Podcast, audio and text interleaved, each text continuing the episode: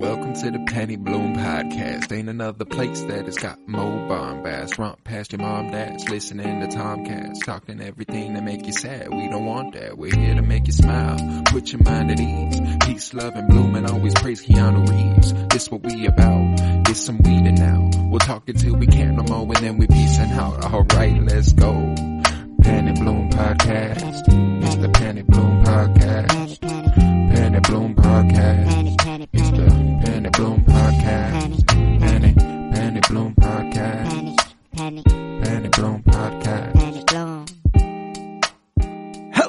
everybody, and welcome in to the Penny Bloom podcast. Today, we conclude our director spotlight for Martin Scorsese with Killers of the Flower Moon, released on October 20th, 2023. It was based off a book by David Grann and written by Eric Roth and Martin Scorsese, directed by Martin Scorsese. I am Colton Robertson. I am joined by Joseph George. What's up, homie? Ah, what up, what up? It's always a pleasure to be here, and what a day we have. There's today. something particularly special about making it to this this episode. You know, this is four this is our fourth director spotlight, our 25th movie in those director spotlights, 25th feature film. So we've we've done a lot of a lot of movie discussion this year. We did the build up to Asteroid City, we did the build up to Oppenheimer and Barbie, Mhm. and now we've done the build up to Killers of the Flower Moon and I have to say this is my favorite Mm. of any one we've built Oh. up to thus far. Oh, that's that. I, I think this is without a doubt, and I, I think I figured it out. I was thinking, I'm like, I, because I love all the directors we covered previously, and like Wes, probably still one of my favorite directors there is. He's just so unique, very different. Greta and Nolan, they're like they're all everyone knows. No one discredits them ever, but you could still kind of say they're early in their game. They're very seasoned, but they're early in their game compared to Martin Scorsese. Yeah, Yeah. it's like This was his this is our 25th film we're covering. This was his 25th film in a nearly 60 year career. Uh, Yeah, he's uh he's getting up there, and then all the the conversations about him with his own mortality and stuff. It's you don't get that with Wes and Nolan and Hmm. and Gerwig, um, at least not yet. Uh, we'll have hopefully a long, long time uh, to wait for them. to- yeah. But but this one had a, had a little bit of a different feeling to it, and uh, and then even getting him opening up the movie and being like, "Hey, thanks for coming in. Um, I this story is very near and dear to my heart. Uh, enjoy the movie." I actually did Nolan do that for Oppenheimer. Um, I do not believe so. There have been there have been a few instances of it throughout the year. I know that Tom Cruise and That's what it uh, was for Top Gun. Yeah, was well, Tom Maverick did it, and also Yes, Mission yeah. Impossible Seven did it. They, he Hmm. did it for both. Because I, I remembered it being in some other movie where I was like, "Oh, that's actually kind of cool." Like I, I don't, Yeah. I don't usually see that. Um, Yeah, Tom But- Cruise does it for like every movie now because he's like, I need people to come. he to is Tom Cruise, to the theaters. Yeah, yeah, yeah. Okay. No, but that's uh, that is cool. It was a it was like a nice little, you know, to to bookend this movie with a Mm. little Scorsese and Scorsese there. It made me very very happy. And Ah. obviously, if you have not seen the movie, you know, we'll start we'll start spoiler free for the most part, and we'll give you a warning for when you need to get going. Um, it is a true crime thing, so the story tells it rather bluntly. There's not like a big old twist. I don't think it wasn't for me, and I have the I read the book before we went into it, but I still don't think there's anything that's like, oh shit, that's a twist. Um, Yeah, it had So- one one moment. It was more of like, "Ooh, I probably should have realized this sooner." Sort of moment in the movie, but hmm. um, yeah, I don't, I don't, I don't. It's pretty cut and dry. Like it is, it is just retelling um some history, um, some not that delightful history. This is um the the building of America right here, and usually um it's not the brightest of times. Uh, whenever we're going through our you know our our baby stage. Well, not really baby stages, but Now, we're about 150 Yeah. years deep now at this Um, point. Um, but it, I guess for us, it's still we're building the Amer- we're building the industrialized America we know today, Yeah. and this is this is how it started.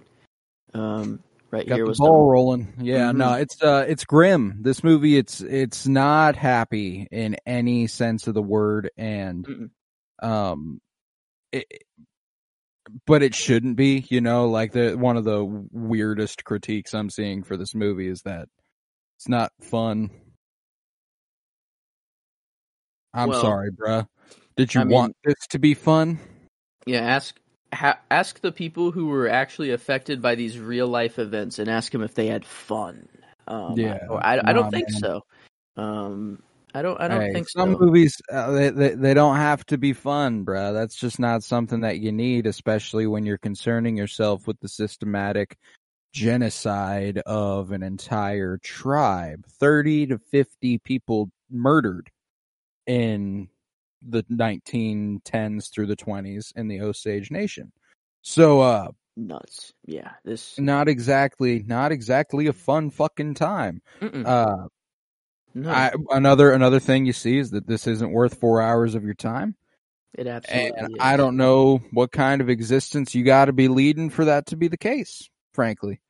Yeah, Um, if you need Kang the Conqueror and uh, you know people to, to show up and have inter, you know a connected universe, maybe this one's not for you. I don't know, but uh, yeah, if you you're know, if you're okay if you're not if you can't if you can't sit there for three and a half hours and watch a movie, that's not you know it is what it is. That's if you are 16 years old currently, I understand. It makes sense.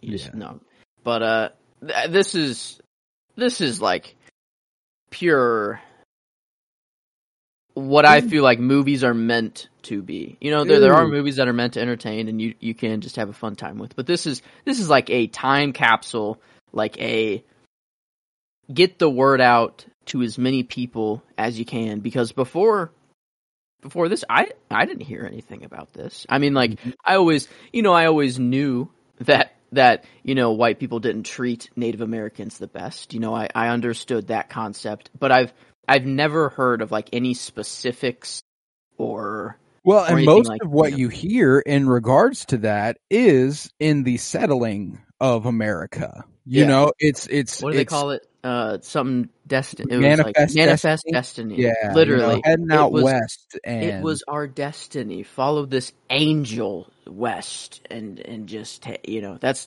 that's kind of nuts. Um, and that's that what we you were- hear about. But that's Yeah. that's about a hundred years earlier. Uh, not a hundred years Mhm. earlier, but Okay. you know, eighty years earlier, if ish. You know, uh, somewhere in that Mhm. range. Um, Yeah.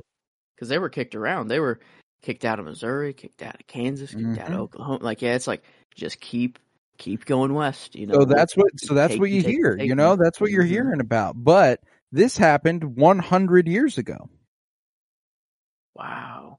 This happened in the 1920s. Uh That's per capita, the. Osage Nation was the richest people in the world. Dang. Holy crap. They were the richest people on earth per capita, the Osage Nation, because of the land they'd settled after being I mean they moved from Missouri to Oklahoma, but I, I Mhm. get the I get the distinct feeling they were probably pushed from Missouri All to Oklahoma. for Oh. some really old, crushed up dinosaur. Yep. Just jambalaya. I don't know what to call it. Just it's kind of it, it's always a crazy concept to me that over over some oil. I understand it's pretty important and crucial in running the world we know today, but like man, I get yeah, it's just greed. It is I mean that that this that that this movie will teach you the uh, the concepts of greed. Um, that's that's for sure. I feel like that's that's a pretty easy takeaway uh, from this one. The uh, and uh, sadly, it's it's very racially motivated as well. You know, it's Oh, big time. it's it's not even it, like some some things are said in the movie where you're like, oh, you're like, ooh, that's that is how they talked, like, and that is how they thought back the in the dude day, you know, who like, works at the bank who gives Molly however much money she may need for her medical bills and stuff Mhm. and her mom's mo- you know like they keep track of the money the dude was the like leader of their local sect of the KKK that was the same guy. that was the same guy who was walking up the road and Ernest is like, "Hey, buddy, how you doing? See, all our friends are out here today." You know, uh, that was like, crazy seeing him in no hoods, just out with everyone else. Like, yeah, as- marching in a parade. wow, yeah, yeah. That's that's scary. That's that's a hundred years ago. Holy crap! That's yeah, like I mean, yeah, the KKK thrived into the fucking fifties, but technically still a thing. yeah, still a thing. But as far as its its Yeah. prime, so to say, when it was when it was at its the peak Wow. of its power, um, Man, yeah, a lot of, you know, I guess in history class, you know, to be fair to the schools, like they can't dive into this detail about No, every not about everything. story Yeah, and stuff like that. There, there are some things that I think they they gloss over a little too easily or cover up with some other things. You know, I, do think that that could still be going on, but it really takes just like a a movie or I don't know, a play or or something that you can just sit down and really get engrossed with that time, the time period and put yourself in the, in in those people's shoes and it's not only that you're learning and that you're like kind of seeing what happened, but you you can put yourself there like emotionally as well yeah. because you're you have all these characters. You have Yeah, you're not just taking notes. You're not just looking at a whiteboard where things Mhm. shit's been written and like it. The weight of it is still there, but Yeah. the telling of Molly Burkhart and Molly Molly Cobb's story, it it's a little different when you get to see her and you get to watch her Uh-huh. be brought to life and watch Mhm. her, you know, experience all of this because that's whose movie this is. Uh, you know, it's not told from Molly's perspective. And people people are arguing about whether or not it should have been. Um Mm. and I can absolutely see where they might be coming from. I think it's fair to think this movie should have been told from Molly's perspective. What you get there is probably a lesser movie. What you get there is probably a shorter movie and you get a completely different movie because telling it from the perspective of Ernest puts so bluntly everything that's happening. There's no hmm. there's no like, oh, what's happening? Who's doing this? Where's all this coming from? Yeah. Which is all the story would have been from Molly's perspective. From Ernest's perspective, you get to see just how terrible and thoroughly thoroughly fucked up everything that's going everything that goes on is. hmm And uh and it's it's through this like uh Ernest is still definitely um like off the deep end. Like he's he's crossed the line. He's he's past the threshold of of not a good guy anymore in my books. I think pretty easily. But as Yeah. far as, you know, he's kind of in this gray area in the movie where where you see him contemplate these things where he's like, "Man, like him like I'm really into deep here or like is this really what I want to do? But like he ends up doing it you know anyways and and still following through. So it's like you're still like wow this this dude's a pretty big piece of shit. But you know you compare him to to King to De Niro's character and it's like it's kind of cut like I still hit like if we're measuring on the scale of like are you going to hell or not I mean they're they're going to hell like oh I mean No, these yeah, guys these guys are I mean it's it's cut and Well, dry that's what's interesting, and I think the movie kind of contemplates it in and of itself. You know, like uh, Ernest has responsibility to take. You know, it's not. eh, He had every opportunity to Mm. not go along with this. yeah You know, and like that's the thing is that like if if at the beginning, whenever I can't remember what the first sort of step is, but I think literally his brother goes, "I need to take her home." Talking about Anna, mhm and he's Oh. like, and Ernest mhm. is kind of like, "Yeah, probably." You know, Yeah, like, like uh, that pause like wait do you mean you mean you mean kill her? You're not just taking Yeah. her like you're taking her home home. Yeah. Uh-huh. So that's that's the thing is that like he had every single opportunity to not get deeper and deeper into this, but I love that money, sir. I love that money. Um Yep. Yeah, they you know, it's black gold, um, as as they called it. Loved the just um the geysers like opening up and then just the dancing around it. dude, gorgeous. That That was, was- one of my that was- favorite that shots was of the movie. cool. It was a Yeah, that- trailer shot. You know, so Mm, like I I, I've been yeah. fully, I was Exactly. fully, fully ready to see it as big as I possibly could. We got to watch it in IMAX Mhm. yesterday, which was a fucking treasure trove. I That think was that, uh, nice. that was nice. you In know- a a very you know our our theater experience as well.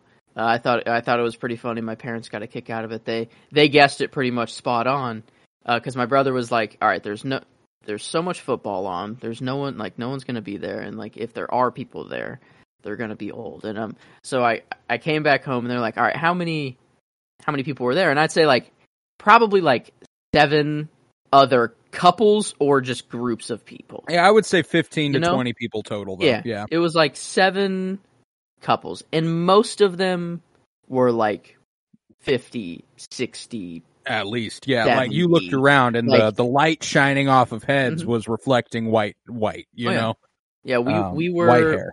we were definitely the only. Um, I'd we say were people far and away the 30. youngest. Yeah, we I'd were the we were far and away the the only- youngest people in our theater. Maybe the only people under like forty, possibly. I'd say they're they're. I don't know.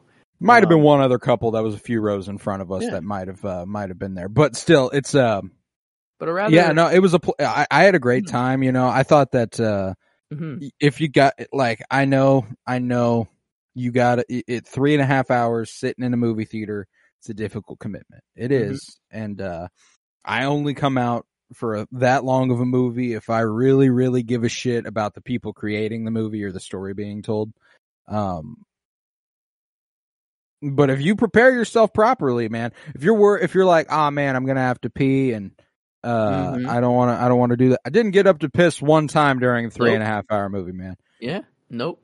I had a large fucking cherry coke with me as well. Large. And I was like, you know, I was thinking, I'm like, maybe I should pace myself because I'm really Mm. going to be pissed if I have to go take a piss during this movie. I didn't pace myself. I was like through with that whole lo- movie theater large coke, um, pretty much by the end of the movie, and I still didn't have to pee. And I don't Hmm. know, like, I remember at the end of Asteroid City, I could feel the shape of my I bladder. remember. Like I I was like, I had to pee so bad, and You I don't know why. Out of that theater, you're the first one out Um, of the room. Yeah, yeah, no, I I, uh, I to go. But yeah, this one, I don't know, It's a very comfortable three and a half hours. oh, dude, it Uh, flies the fuck by, and you got to Mm. give credit to Thelma Schoonmaker there, the uh, the editor of this movie, Martin Scorsese's longtime Mm. uh, creative partner. If you can cut together a movie that's three and a half hours, I felt like this was quicker than Oppenheimer. Yeah, yeah, it's and crazy. Oppenheimer is notoriously the movie I've been pointing to as like, Wow, you're scared to do a three hour movie, Yeah. this is the fucking three hour movie that feels like it's an hour and 45 minutes. You know Yeah, what I'm no. saying? Like, Yeah. uh, This movie's longer but feels shorter. Yeah. just- I don't know how that works, but no, it's it is an easy three and a half hours, it, and it's it's not like it feels like it's two hours. I'm not going to tell you it's it's it's brief. Like you're Hmm. you're sitting there, but I mean, like it just it felt very easy. Like it was not. I don't know. Like I I wanted man. It- yeah, I don't know. Sometimes, like in a long movie, like I do have that fatigue a little bit of like, okay, like I know this movie's still good, but like I it could wrap up. You know, like I could I could I could get the the cliff notes here and, and be all right. But this one was I was like I was just like I need to know everything. I you know I I just I still need to know every detail. I'm in I'm in this story completely. You know I was I was completely engrossed. Um, never never had that thought of like okay this could end up. Um, whenever, ooh, I was about to about to go into spoiler territory there. Um, so no, but whenever whenever you have a three and a half hour movie that doesn't feel bloated, you know, at all. There's like Hmm. I don't think there's a single place you could trim the fat off this movie, man. Like it's just it necessitated that long of a runtime. Uh it, it told the full conspiracy. You know, there's not there's not a sing like I read that book. There's not a single fucking thing he le- they left out of Wow. this movie. You know, like it's that's cool. Because every single part's so important. You know, obviously they glaze over a few of the the details about why certain people are murdered. Like you get that montage at the beginning, but it's all in the service of the the same purpose, funneling that money from the pockets of Osage peoples into the pockets of white people, and Mhm. uh, Yep, it's Yeah, fucked up, man. It's it's deeply fucked up. legally, you know, and what what was the um? Oh, what's the guy's name An Irishman? Lewis. Cancel Can't- me. Cancel me.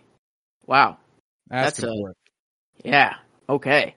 Um, but how he was talking to the Yeah. um whoever I don't know insurance people. I'm putting yeah, Um, putting money on like some sort of lawyer, like an executor of a will or something, you know, like uh Like so now that my wife's dead or whatever, and it goes on to my if, if I, insure- adopt her Yeah, if I- children, yeah, and they die, would I get the estate and all the money? Blah blah blah. And it's like, well, you know, you you sounds to me as if you're planning on adopting and killing these children. You know, I obviously can't let you do this. And he goes, oh, well, if it's not like legal, then I I won't do it. You know, but like, can I do it or not? You know, and I was just like, how are you? How are you speaking of this? So just well, and that's the fact. thing is that it's Like- so casual, like it's handled so casually and so candidly that it's so Mm. fucking disgusting throughout Yeah. the movie, man. Like it's so blunt and so they order the deaths of people like you order a fucking drink at a restaurant. You know, like it's it's Yeah. so fucking easy to them. Mm-hmm.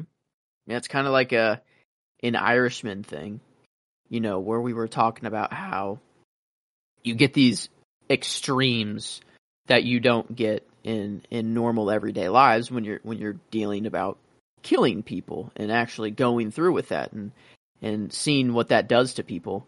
Um, and and this, I mean, it, it's it. I guess the Irishman is, is based on on truths and stuff like that, but this is is kind of even worse um you know like i don't know this is just really preying off of a particular group of people instead Oh of no, just I'd like, say that morally this Yeah. is immensely more fucked up than the Irishman. Yeah, and 'cause, the like, usually if you're dying in the irishman you're already in the game you know you've you've already Yeah, you're not you're not getting fully taken advantage of and betrayed by the people you've married. yeah You know, like it's Yeah. like eh, these are these are your husbands and the fathers of your children who are conspiring to have your entire family murdered so that they can funnel the po- the wealth of your family into their pockets.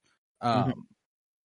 Yeah it is and that's what's interesting about uh, Ernest Burkhart's character and Leonardo DiCaprio's performance of him is that this didn't have to be much different than a lot of his mob movie protagonists, sort of, where it's it's a pretty common trope in mob movies where you are torn between two families. You're torn between what you feel like you should do and your loyalty to this thing of ours. You know, like uh, you know, and uh, usually they end up going with the loyalty to the the mob, you know, and that's kind of what he does in this movie with uh he he- maintains loyalty to the family instead of uh loyalty to, you know, his actual family. Um which is pretty demented, pretty fucked up. Um yeah And he goes full Henry Hill, you know. So it would be cool to to have read uh, beforehand, but yeah, I was I just went in completely blind. I knew like nothing at all, and for parts of the movie, I didn't like. I was still like kind of rooting um, for De Niro, you know, for King, and like I was like, okay, well, maybe you know, maybe this dude isn't isn't terrible, you know. I'm I like- mean, it doesn't take long to realize that though. yeah, I know, but he's seeming like a family man. You know, he's praying for people. You know that that's that's kind of cool. And like Osage, Oh Like, yeah, he speaks their language. He's their he's like their he friend. up- yeah. I think I think it is to to Molly. I think, um, maybe it's someone else actually. I don't know what going on, uh, but he just walks over to someone, speaks to them in their language, and then like just starts praying for them, like right in front of them, just right there. Uh, while Mm-hmm. yeah, it's amidst the big ass party whenever um uh I think he goes over to Rita and their sister, whoever Byron's or Bill, Mm. whoever Bill Smith is married to at the time. Um I can't remember which sister that was. Um but she's not doing too well. You know, like uh she's she's she's on her way out. That's and right. uh Okay. Man. Yeah, oh, and that's what's that's what like so uh, to to touch on a few last spoiler free things here. Uh, let's just let's just go over for me what this is going to get nominated for at the Oscars. So what this is going to get nominated for is Best Director, Martin Scorsese, and I think for me should win. Um, mostly because the Oscars are like kind of a give and take thing, unless there's just an obvious fucking sweeper, and I don't think there is this year. But I think they're going to give Killers of the Flower Moon Best Director, and all the other big awards are probably going to go to Oppenheimer. You know, I think that this won't win Best Adapted Screenplay. Mhm. Now that I've seen Oppenheimer and Killers of the Flower Moon and read both the things they're based on, Oppenheimer is just an astonishingly well adapted screenplay. Like it's fucking ridiculous. Um, Okay. Yeah. best supporting actor, Robert De Niro. Ooh. No fucking doubt. I'd think Leo. Leo's probably even going to get a nod for best leading actor. Uh, Lily Gladstone will sure as shit get a nod for best lead actress. Um, this might even get production design, uh, a nod for that. It won't win. I think Barbie's a shoe in for that, but I think it's a, I think it'll get a nod. Um, cinematography. It's a shame that Rodrigo Prieto is always against some of the best looking shit of all time. I think Oppenheimer's going to win that too, but I think he will he will be he will be up for it. Um, let's see. The score was fucking gorgeous. Um, Mm. Robbie Robertson fucking dominated that at several points. Um, let's see. What's this best picture? Is that just a general, just kind of like overall? Yeah, that's the best. That's the best movie. Yeah, I feel like I feel like it's up there. Like it's, um, I think is it's fully like deserving. I haven't seen Past Lives yet, but um, Past Lives won't win. I want it to. It won't though. Um, not when you have Oppenheimer and Killers of the Flower Moon. Like that's going to be the matchup of everything. The fucking night is Mhm. going to be Oppenheimer or Killers of the Flower Moon all fucking evening. Um, I think Past Lives' best shot at an award is best original screenplay. I think it's fully deserving of that. Um, but and and I think that I loved Greta Lee as the lead actress Mm. in Past Lives, and up until yesterday, she was my pick for best lead actress. wow, Lily Gladstone is fucking astonishing in this Yeah, movie. I mean, this- like it's to play, to go from healthy to sick healthy again is like already hard enough, and then like having to just, I felt so bad for her because like just the amount of death that she had to like go through, and we eh, we saw it like through her a lot of the time of like hearing the news, here's the reaction, um, Mhm. and like oh my her god, I- screams will be with me until I fucking die, man. That Like uh, downstairs and then yeah, you know, no man. the head. I I immediately I got ch- I got chills just talking about it right now, and I immediately started crying when Mm. she did that because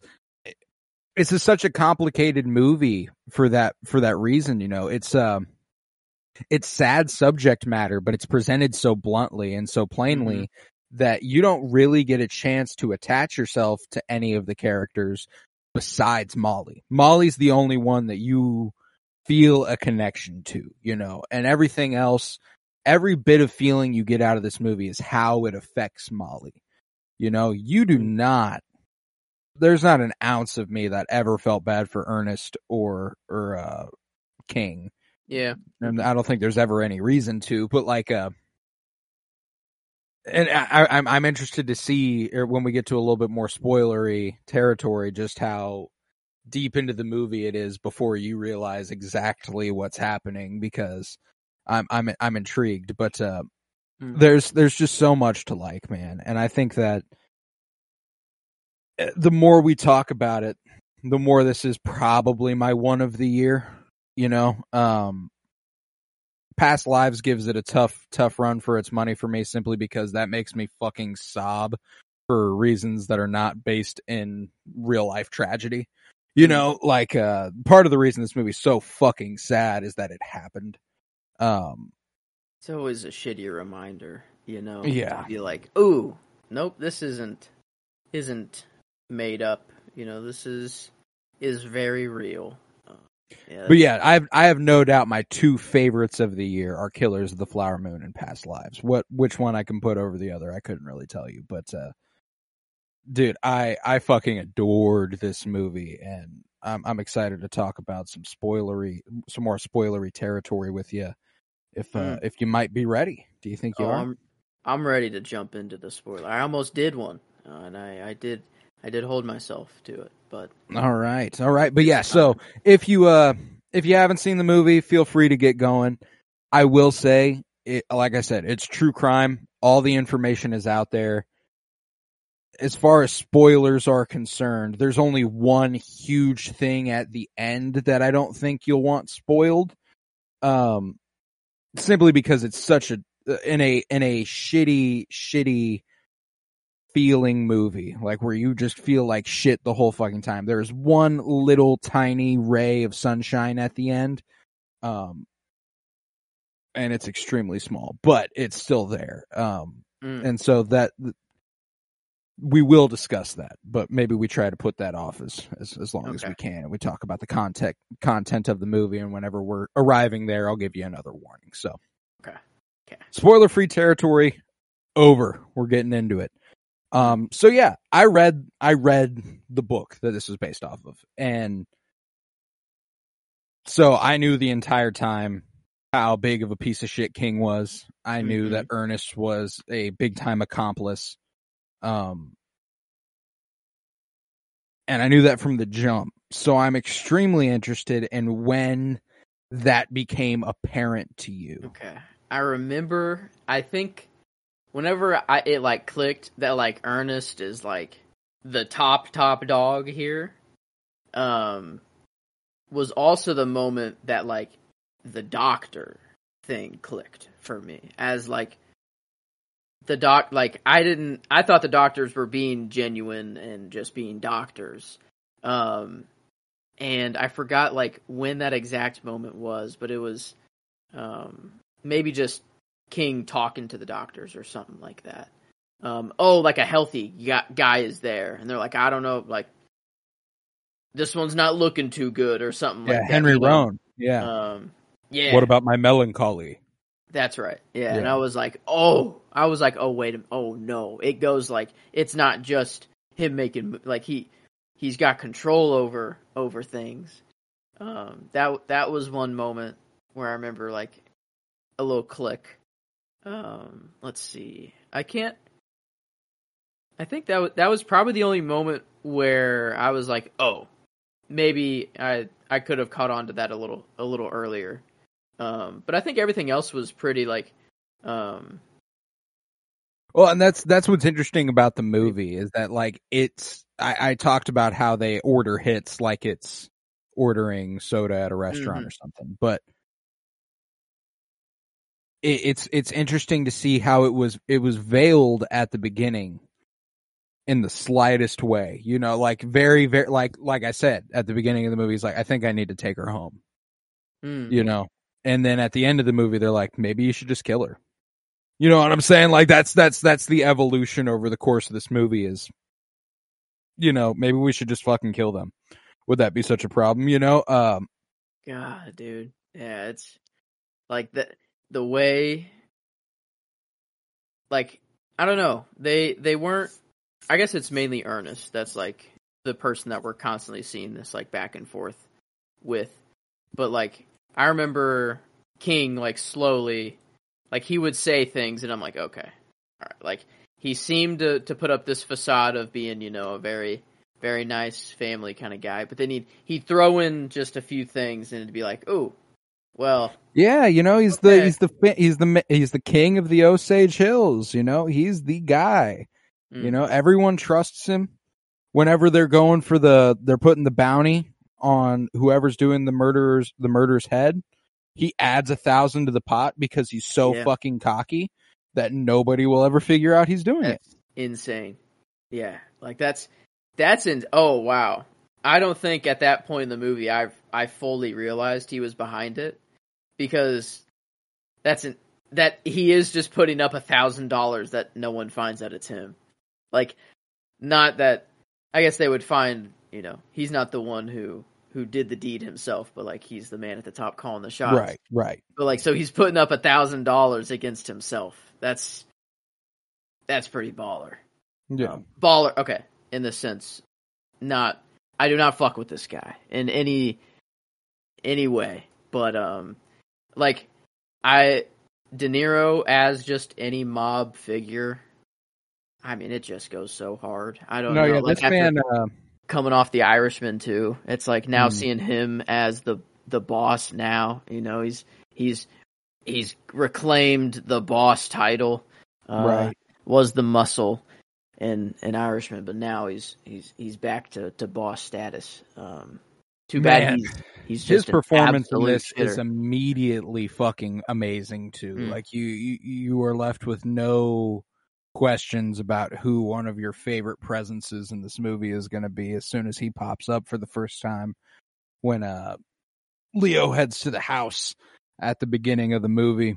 And uh you know he's like my boy how are you doing today? And he's got like the the southern draw and stuff. And uh Mhm. De Niro and I talked a little bit a couple weeks ago during Gangs of New York about how Leo doesn't do a whole lot of voice work um but you, you get a little bit out of that with with him this week you know he's got the Yeah. prosthetics got the Mhm. prosthetics in his mouth and he's you know he's a little bit more he's got a little bit more of this thing going on Oh Uh, yeah.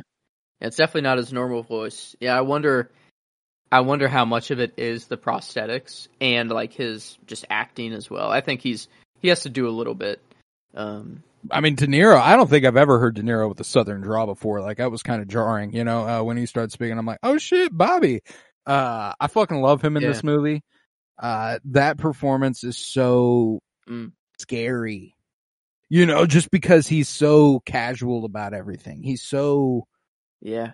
Plain about it all and you know you get those you get little hints at the beginning and ah man it'll be good for you to watch this knowing the full fucking time what his intentions are and what he wants to do because Ernest coming there it becomes like it, it- it's abundantly clear that the entire goal from the get-go is to get this rolling and Ernest is just a way to get it rolling Wow. Um, yeah. because he, you know, he asks him at the beginning, like, "You like women?" You know, uh, and he's like, Mhm. "Oh, yes, sir. Yeah, uh, I lo- tho- tho- they're my weakness. Uh, you know, white women, black women, red women, blue women. I like them all, sir." And he's like, "Oh, we're gonna have to keep you on a leash. You keep that thing wrapped up over there." Uh, you know that that whole thing. You know, uh, Mhm. it's it's fucking good, dude. Yeah, I uh, I thought that's why he was asking if he liked women was uh asking if he brought back any disease from the war. Um I thought he was just trying to see if like um I thought he was like seeing if he brought back like HIV or something from the Hmm. war and then if he you know I I thought that's why he would like a double check uh to see if like I I don't know I was I was trying to figure out King a whole lot like while he was going like I guess like through the you know, I think that's why the story does work through the eyes of Ernest because like you do kind of have this like brand new fresh face in the town and like um like he's been gone and like so we are kind of going through the town and learning everybody and and getting all the like experiences through him. Um so I think it does make sense that way. And like I I think like Ernest didn't know that like his uncle did he like fully know himself like right when he came over that like because he he's he said he was like afraid of his uncle and he knows what he's capable of or something but that I, I, like is that, that that was based on the he- knowledge he has after getting back or known before I believe so. I believe that, you know, uh, you know, he's a powerful man though, so maybe he had shown glimpses of being capable Mhm. of some more deeper, darker shit, you know, uh, but I didn't, I, I took it to mean that since he'd been back, he'd kind of gleamed that. Um, I, I, I really, really enjoy the, uh, the sort of chemistry that De Niro and DiCaprio have in this one. And I think that, like you were saying, telling it from the perspective of Ernest opens up the story to a point where it it can be much more straightforward and hmm you get to handle Molly with a lot more agency that way. Cause you can speculate about how much she knows and how long she knows uh, something's going on and But if the story's told from Molly's perspective, you have to make that choice storytelling wise Mm, when she knows. And then if she figures it out early, why she doesn't do anything about it and why, you know, like yeah. stuff like that. There's just a, there, you could fumble that character so horrendously bad if you tell the story from her perspective. Like, and, and I mean that from a sense that like, if it's told by Martin Scorsese, you know, like I, I, Ernest has a lot in common, I think, with a lot of Scorsese protagonists. Uh, he's, but he, he's still, he's more pathetic than a lot of them, you know, at least a lot of them with like Henry Hill and Jordan Belfort and all these, they inspire an entire faction of people who watched the movie to go, see, but that guy's kind of fucking cool. Mm. Yeah. You can't watch this movie and think anybody, like, eh, you can't think King or Ernest are cool in any capacity. You know, like they are, they're deeply fucked up. And in an Ernest case, he's pathetic. You know, like he is, Yeah. you, you, you he's just kind of there, you know, and, uh, There's a legion of fanboys for either Ernest or Hale coming out of this movie. Run. Um, yeah, you need to, you need to look out, you need to look out for them, uh, Mhm. cause Another- that'd be, that'd be demented. Uh, no, it's, I just appreciate, I appreciate every, like, I can't, there, there was a good critique for the movie that, uh, that I've seen, and I can, I can absolutely understand the, like, the story should be more centralized on Molly. You know, I think that she does kind of disappear from the movie for a while whenever she's sick. You know, we keep we come back and we check on her every once in a while, but then we go back Mhm. to doing whatever we're doing because she's been incapacitated, you know. But even so, every time she's on screen, Lily Gladstone commands it. And to be acting opposite Leonardo DiCaprio and Robert De Niro, and to every Ooh. time you're on screen, you are the highlight. Mm. Yeah, I remember. I don't know. It's reminded me of uh, the scene where she first invites him in for dinner, Mm. um, and then you know they're just talking, and a line that like stuck with me throughout the whole movie. Uh, De Niro says it early on. Um, he says like you gotta watch out. Like they they're a lot smarter than they seem. You'll you'll want to fill the dead air Mm. with Yeah. um i don't know they, th he says like they have this like command over over the room i don't know like they just they're very They're observant. They know what's Yeah. going on, you know. And, And, like- even so, knowing that, knowing what he is and who he becomes, Mm. that's cocky. yeah You know, being like they're observant. They know they know what's going on. You Yeah. know, that's Yeah, that's that's- him being like, but they still can't figure me out. You know, like uh jeez yeah i didn't even man it's crazy knowing king from the start like that no, that really it- does it- change change some things honestly, Uh, I bet I guarantee you you'll like the movie more now that you know everything. Like and that's and that's what's crazy is that like the movie's already so powerful if you are coming into it from a blind spot and you learn all this from it. But if you know the Mhm. story and you know who is responsible, it's even more fucked up. And it's already so fucked up. You know, like uh and that's what's that's what's Yeah. crazy about it, man. I can't get over it. But yeah, g- t- to go back to what you were saying, the scene where she invites him in for dinner. Um, hmm Yeah, and uh I don't know. Just you, he's kind of nervous. Like it, the one thing that I think is true is that Ernest actually does have feelings for Molly. Like this is, I think it like it. It seems that the relationship actually kind of started off. You know, just he was her cab driver. You know that he got a few cute remarks in there, and then now they're like kind of having their first date here. Um, and and and this is, seems true. Um, I don't know what you just said, but uh, must have been Indian for handsome devil. handsome devil, yeah. And she, Molly got a, you know, she she laugh, you know, they're they're kicking No, it yeah, off, yeah, you know, they're. I think it's it's working, um, and and then uh, just the, you know, it gets down to I don't know, they're about to drink some whiskey or whatever, but then it starts to rain. And then, you know, Ernest is like, "Oh, oh, I got to close the window." And you know, Molly's just like, "No. No. Come here. Sit down.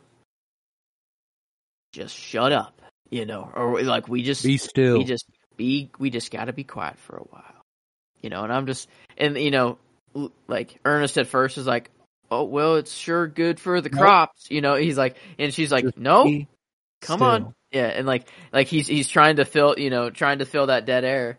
And then like over the span of the movie you see how like much more comfortable he is with like just their way of living and like how um just integrated he is like with their lives now. Um and it and ernest you know eh, being a piece of shit that at least that that was a cool um kind of progression to see over the span of the movie and like a really good way to show time passing like because there were a lot of time skips but they were Oh, yeah. so fluid like it was like like almost like the shot literally like panned into the i don't it was just and then like they were talking about having a baby and then boom they're fucking here's the fucking bait you know baby walks in next next scene and you're like oh well shit okay like now we're we're fucking nine at least nine months probably a year or two you know i don't know like jumped and and then you get you get some i don't know i thought that the time jumps were were really cool and handled really well throughout the movie. Um a lot of them were i don't know a lot of death time jumps like just to to get to a person's death or or uh, someone died and then time of mourning and then passed you know time passed that Mhm. way um yeah whole whole lot of people died that's for sure um No, I mean like at the very beginning, whenever Lily Gladstone's narrating and she's like, "This person, their age, no investigation. This person, their age, no investigation. mm, This person, their age." You watch her get shot from a window over her baby, and then you hear her, you see him drop the gun into her hand, and Lily Gladstone goes suicide, and like uh, and you're immediately like, oh fuck you know like oh my fucking god uh Mm. and that that that's the stylistic points of this movie you know that that like silent film sort of thing they had going with the black and white montage explaining that they were the richest people per capita and that they they had chauffeurs and everything like i loved that but something that i've really enjoyed about scorsese portraying violence in his last two movies, The Irishman and mm, uh and Killers here. There's when it came to Goodfellas, you know, it was like it was brash, it was over the top, it was it, there, there's Mhm. something of it that's sort of glorified almost. You can't do that with this movie. You know, and you shouldn't, you know, like you absolutely shouldn't do that with this movie and they Mhm. don't. Everything's so it just fucking happens. And it's, always so like Oh yeah, yeah. And it's 100%. it's more devastating that way. Yeah. That's if you were going to portray death by murder in a movie.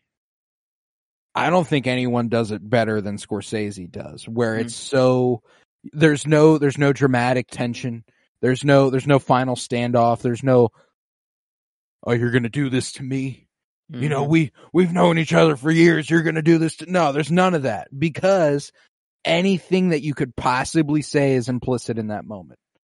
And none of it matters because they died. I you know, the, like the best example is it Anna? Is that the sister's name?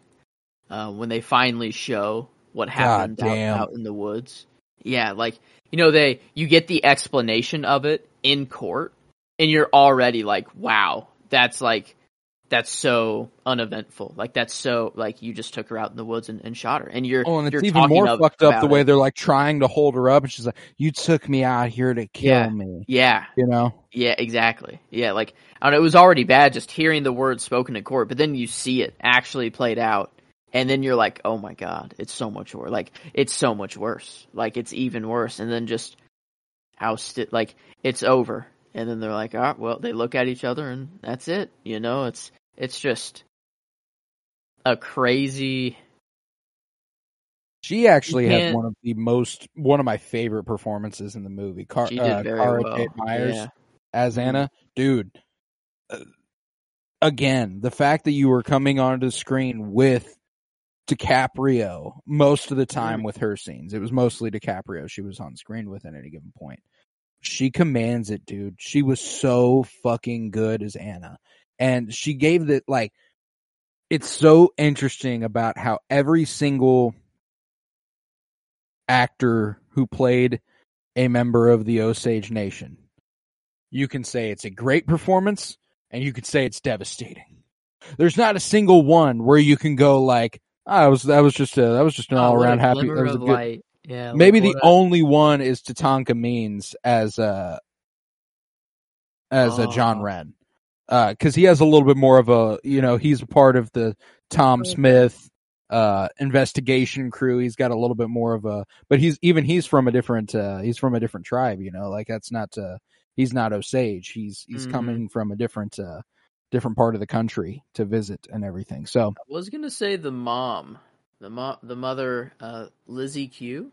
yeah, Um, yeah. Yeah, although still devastating to see like her children die and everything. I think she had like the she had a natural death, you know, as, as it seemed. Um, and I, I thought her her death was like that scene was was pretty cool. Like um, what she saw versus you know like we we see her um going into you know I guess their version of heaven or the afterlife. You know, being Mm. being ushered um by people and and you- presumably by their father as well. yeah You know, the like one who's never around. like, yeah it was an immediate smile you know it was odd like it was just like oh my god but you knew you knew what was happening you're like obviously she's not she like obviously this isn't real. You're not you're you're not thinking like oh she's better and this is actually happening. This is like a a ceremony that they're doing or whatever. No like you're like okay she's she's passing on. And then and then the cut back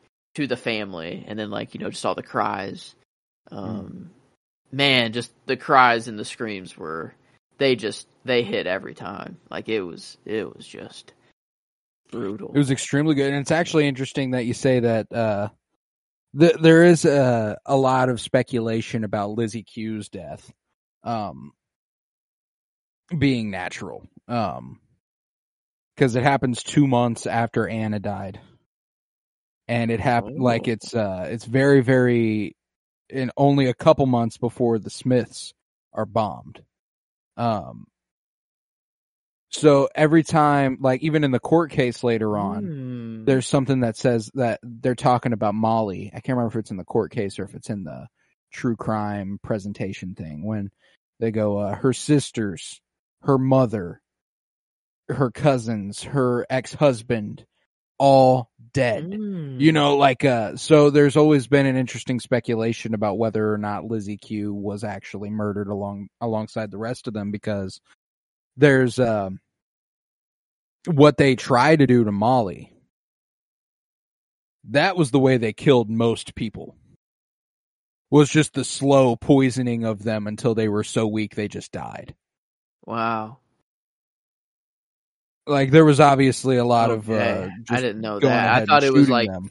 i thought it was through the insulin that that was like the in for molly um but they just did that they oh no Well, the doctors were in on it. yeah so they would oh my god If the doctor like if there's anybody coming to the doctors, the doctors are helping kill them.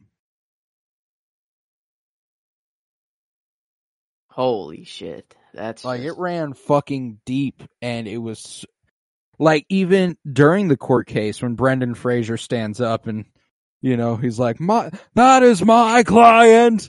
Uh, fucking I haven't gotten Fraser. to speak with him in over two weeks. Yeah, like oh man, how just going over the top there. That that was Dude, that it's was awesome. outstanding, and he's trying. You know, people are misconstruing that presence uh completely wrong. I think people are saying that it's not like how did this get through? How was it? He's very clearly trying to intimidate, like confuse yeah.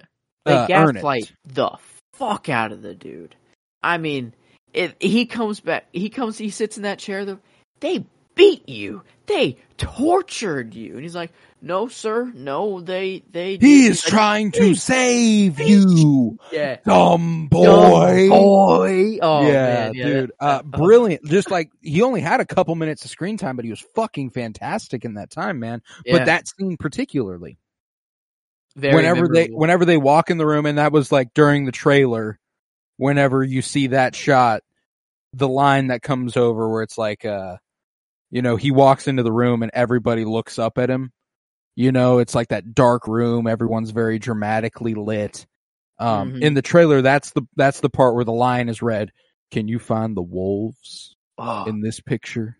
oh, that was Um, the the one the one line that uh I was I don't know that stuck out as as maybe my nod for the movie was that one. Uh, I thought I thought there was going to be some callback to it. Um, there never was. Um, thought there was going to like the book. I thought the book was going to like come back at the end and like they were going to close the book. You know, I was going to end with their history or something like that. Um, but I thought it was I don't know a very the whole book stuff was hilarious too. You know, Mm. uh, Can you read? yeah, like even him asking like, in, in the I, first c- place. I can like, read, sir. And then he's like, "All right, well, I want you to read this." And he's like, "I can read."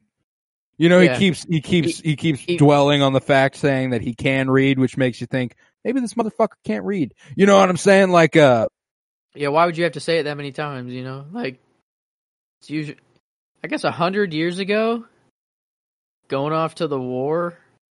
no, I mean, literacy has never been the strong suit of people until recently. Wow, Um,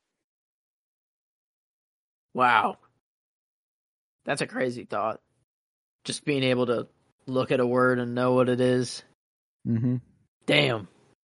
Like, I can't even see all of your sweatshirt, and I know what it says. Yeah. You know, like, That, yeah.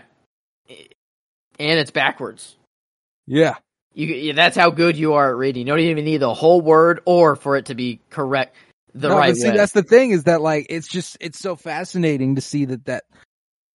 And it's clear that he could read because he ends up going back to, and Yeah. he, you know, it looks like he's struggling for a little bit. He reads it out loud to himself and stuff, and uh, Mhm. and then Yeah, uh, he is following his finger, so maybe he is learning to Yeah, he's read having you a know, little bit- through this. a little bit of a tough time. And I also love that uh, another interesting little indication that maybe he's not the strongest reader is that when he's handed the book, he flips through it, but he does it from the back to the front. Nice. Um, and he like holds the pages like that. Um, That's true. which is just like that's not how you look through a book typically. Um, mm-hmm. but yeah, Yeah. no, I uh, there there's just a lot, a lot to like in this movie, man. But uh, yeah, is can you find the wolves in this picture? Your favorite, uh, your favorite line of the movie? I think I think so. I don't know. I was I guess I guess that's probably on IMDb. They probably have some quotes in there because I was trying to remember. Uh, just oh, oh wow, that's the top one on IMDb. Can you find the wolves in this picture?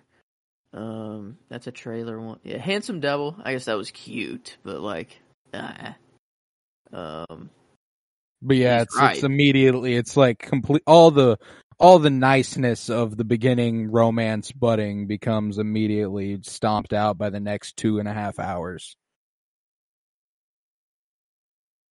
Yeah, and there there's barely any quotes on there.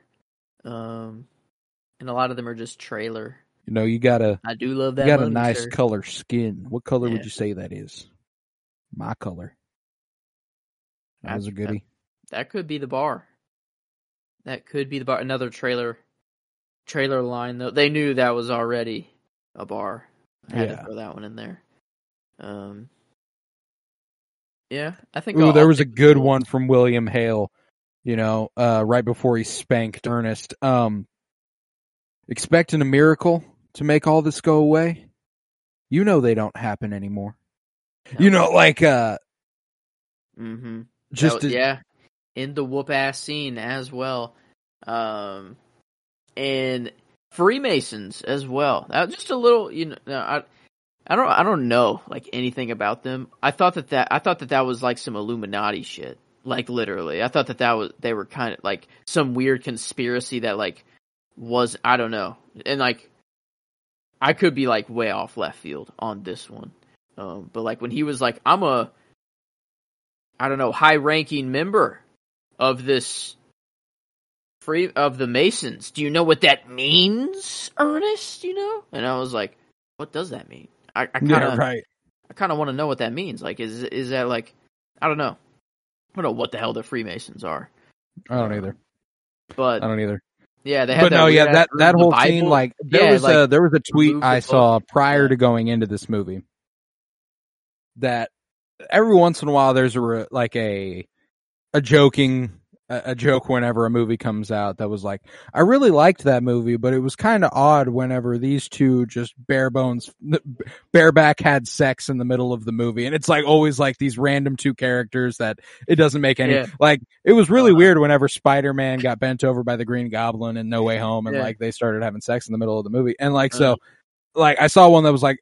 I really liked this movie, but it's kind of bizarre that nobody's talking about the fact that Robert De Niro straight up spanks Leonardo DiCaprio as hard as he possibly can m- multiple times. And I was like, I read that as like a, haha, that's funny, you know? Um, and then it, and then it comes up in the Actually movie. He gets, he's like, all right, put your elbows down. And I was like, oh, oh no, it's, it's real. It's happening. Uh, dude, fucking the killed paddle. me. He broke the paddle. I mean, yeah, it was very fraternity like. Um, you know, with all this weird ass room. What the fuck Yeah. else? What is that room used for? Um, otherwise, Yeah, man, you I know, don't fucking know. whatever book that was, maybe the Bible. I don't know. Like in the, like it was. It seemed like a a spanking ceremony almost. You know, like this is done normally. Very culty. Um, yeah. Um. So that's that's interesting. I'm probably gonna do a deep dive rabbit hole on the Freemasons now, um, on YouTube tonight. Um. yeah, that was, that was a funny moment theater wise, as far as like the mixed reactions of what you heard whenever they got the paddle out, and you just hear like, Yeah. oh, you know, like you heard a few giggles, you heard a little, oh, you know, like a, oh no, Everyone knew what know? was coming. Yeah, it was not not many audible reactions from the audience or from the other people there, but the deaths. There were a lot of gasps. Um, like whenever Mm. someone would like get shot Yeah. and stuff like that. I remember, um, particularly one. I feel like elderly woman didn't like seeing people die.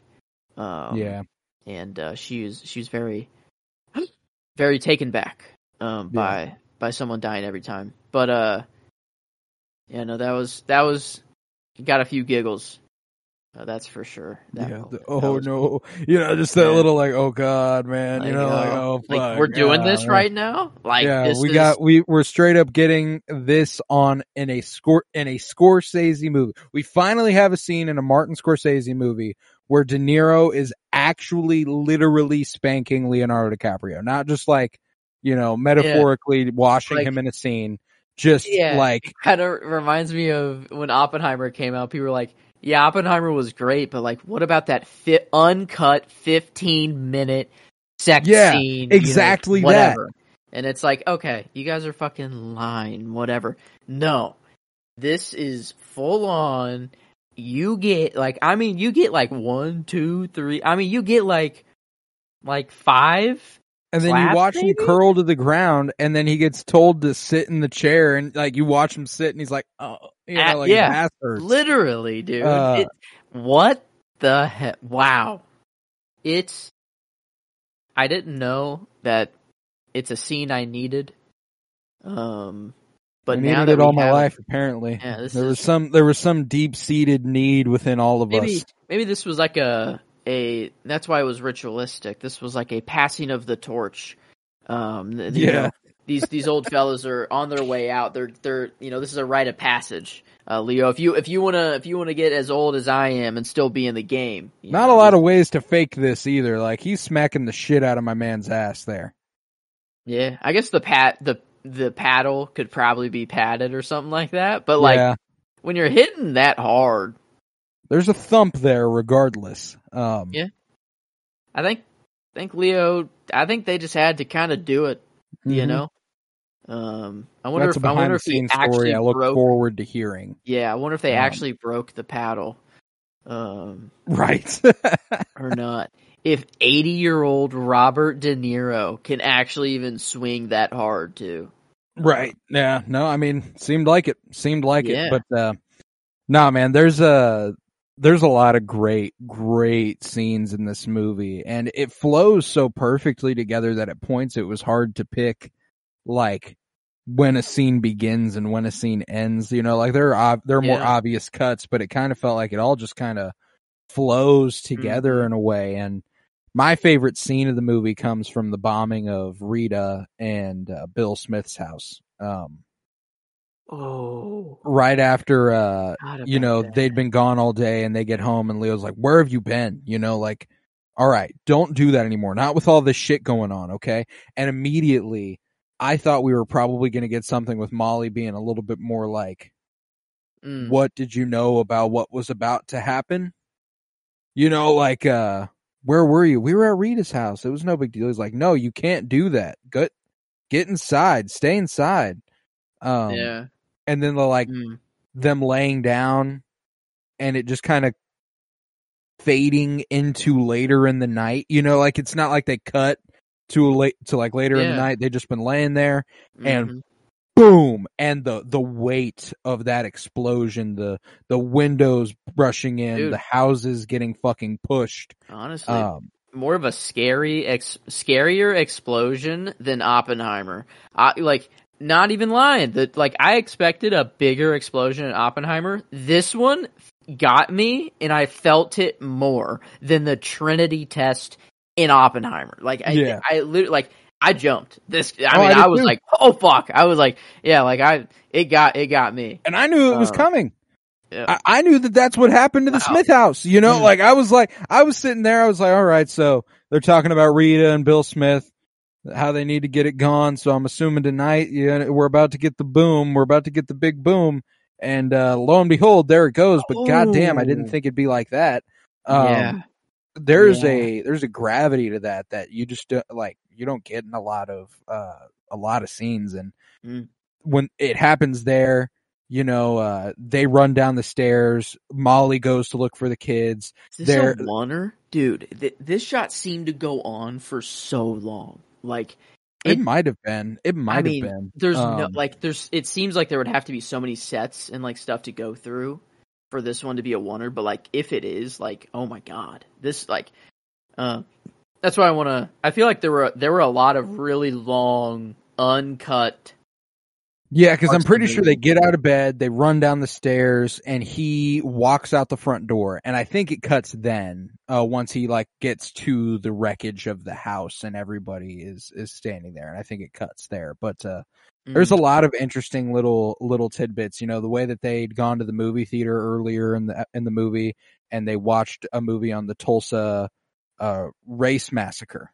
Mhm. um they they'd watched they'd watched a movie on that and so when that happens whoever's living in the house with molly and ernest i'm not sure who's yelling it but they're like it's just like tulsa it's just like tulsa Yeah. like this is a thing that they are worried about happening to them because tulsa was the wealthiest african american community in the world so, or Mm. uh, the the the wealthiest black population in the United Mhm. States. So if that can happen to them, Osage, the Osage Nation is particularly worried about that with all the work, with all the bombings going on, or not bombings, Mhm. but the the murders Yeah. going on. They literally put up lights in their neighborhood. Yeah. they're scared as shit. They're like, So when the bombs go off, and she's like, "It's just like Tulsa, it's just like Tulsa," and then he runs outside, and you know, I mean, the gruesome, fucking hor- horrific shit during that. You know, Bill Smith going, "Kill me, shoot me, somebody fucking shoot me," you know, and uh, then Yeah. lifting up Rita, her the top Oh. of her body perfectly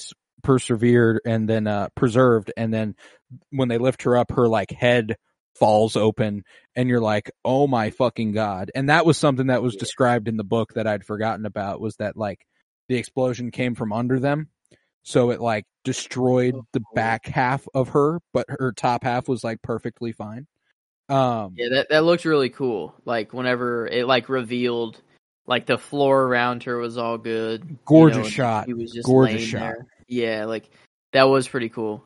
Um, it's Rita. Like the, the sheer Oh, horror that they portray this everything that happens in this movie with to the like whenever they're like it's Rita I found her she's over here you know uh horrific. But then it's really when she wa- when he walks back inside, and you don't know what you're looking at for a second, you know, because it walks into the house, you see the kitchen, you see him look into one room, you see him Mhm. look into another, and then he finally gets to the basement and he looks down the stairs and you watch them all look up and you realize they're looking at Ernest and it cuts to him and he just shakes his head and this is the moment that like Lily Gladstone got that performance nod out of me. She was already probably going to get it, but the fucking guttural, horrific scream she lets out when she learns that Rita has, uh, Rita's died. Um, Mm-mm. I immediately started crying and I got chills just talking about it now. Like I was, I'll hear Mhm. that until I'll hear that in my sleep at night, you know? I'm hearing That's- it right now. I thought, again, I thought Oppenheimer had the scream of the year. You know? Hmm. I thought, I thought that whenever he's having that fucking, you know, he's Mhm. standing there, he's like, uh, I don't know what happened exactly, but I know they're not gonna, they're not gonna fight back, you know, and, uh, everyone's going crazy and then it goes silent whenever you hear that, sh- that piercing scream. I thought like, oh, well, that's the scream of the year and there's no contest. And that, I mean, again, This is this is an award we need. You know this this is an important scream of the year. You know, Oh, yeah. This needs to be debated on. But no, this this one had a little more. I don't know, a little more emotion behind it. Um, and I don't know, felt it was just a gut punch immediately. It was yeah, oh, the situation was already bad. You know, it was all you like. You're already like, oh man, like and and the fact you know Ernest is the one walking over there and and the whole time, you know, I'm thinking like, oh, this is this is a shitty situation. He's he's and looking at it, you know, he's he's shocked, but like at the same time, he was the one who told whoever to go tell AC to do the hit, you know, or whatever. Um so like what what was that one dude's name that had the oh it's my neck for this the the uh black Yeah. no it's not Blackie that was a Blackie that was another guy, but dude, The other- th- yeah, the- that guy, I know who you're talking about. Let me find it real quick. oh my god um He was It was- portrayed by Ty Mitchell, John Ramsey. Yeah, he goes up to him and he's like, uh, I need you to go tell AC that he's like, I will, but not right now. yeah And he's I- like, no, I right now. this job I'm gonna go talk to King I'm trying to be nice here yeah he, like he's just not good at that either you know No. he's not very good um at giving directions and and also the failed you know that failed supposed to be a suicide you know make it look like a suicide and it's like i told him the yeah i i, I hated myself for like laughing at this No, but, it's there's like, a lot of black comedy in this fucking yeah movie like that's i told him the front dark. of the head how hard is that like us you know with the front of the head the, like you know they they're I told him, I did, I told him. Told him i'm like i felt I, I felt really bad for laughing but man it was i don't know Well, it's the, it's the same thing as that moment with Louis Cancelmi at the beginning of the uh, or not the beginning that you were talking about at the beginning. Whenever he's like, uh, "So if I were to adopt the kids and they were to die, would I get their inheritances?" Um, he's like, "It sounds to me like you're planning to adopt and murder these children." He's like, "Well, I won't if legally I won't get their inheritance, but you know, like, uh, Eesh. There's part of you that thinks it's a little fuck like you it, another big thing about this movie is that people are saying like you know it's not funny and it's it shouldn't be funny but there are moments that have comedy but they don't make you laugh at they don't make you laugh out loud because you you are stifled it, it's caught in your throat you know you're like uh, you know like uh these people handle all this so casually that they they can be funny in these moments where nobody else can you know? Yeah, that's just their life to them. yeah. You know, it's like like that moment oh, i told him it had to look like a suicide. What the fuck was that? You know he's like i don't know. How hard is it to hit him in the fucking the front of the head you know? because they actually got cool with each other.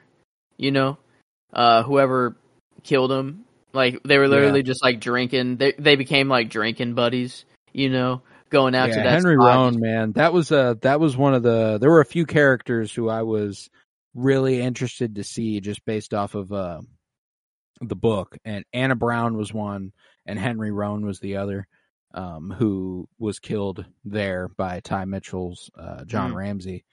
Um, that performance by uh, William Belleau was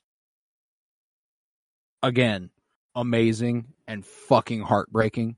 Mm. You know, the whole like he has depression, he's tried to commit suicide a couple of times and you know, uh, he's he's taken out a twenty five thousand dollar life insurance policy on him, and he just needs him to stay alive for another year or or till the end of the year, and then he can kill himself or he can die or whatever. But um, Wow. Yeah, that was like that was a when he pulls up to the butcher shop Ugh. and uh, yeah. you know, and you, there's a shot of him like looking through the window where all the like pig's feet and stuff are hanging, and he goes in there and beats the dude with a fucking club.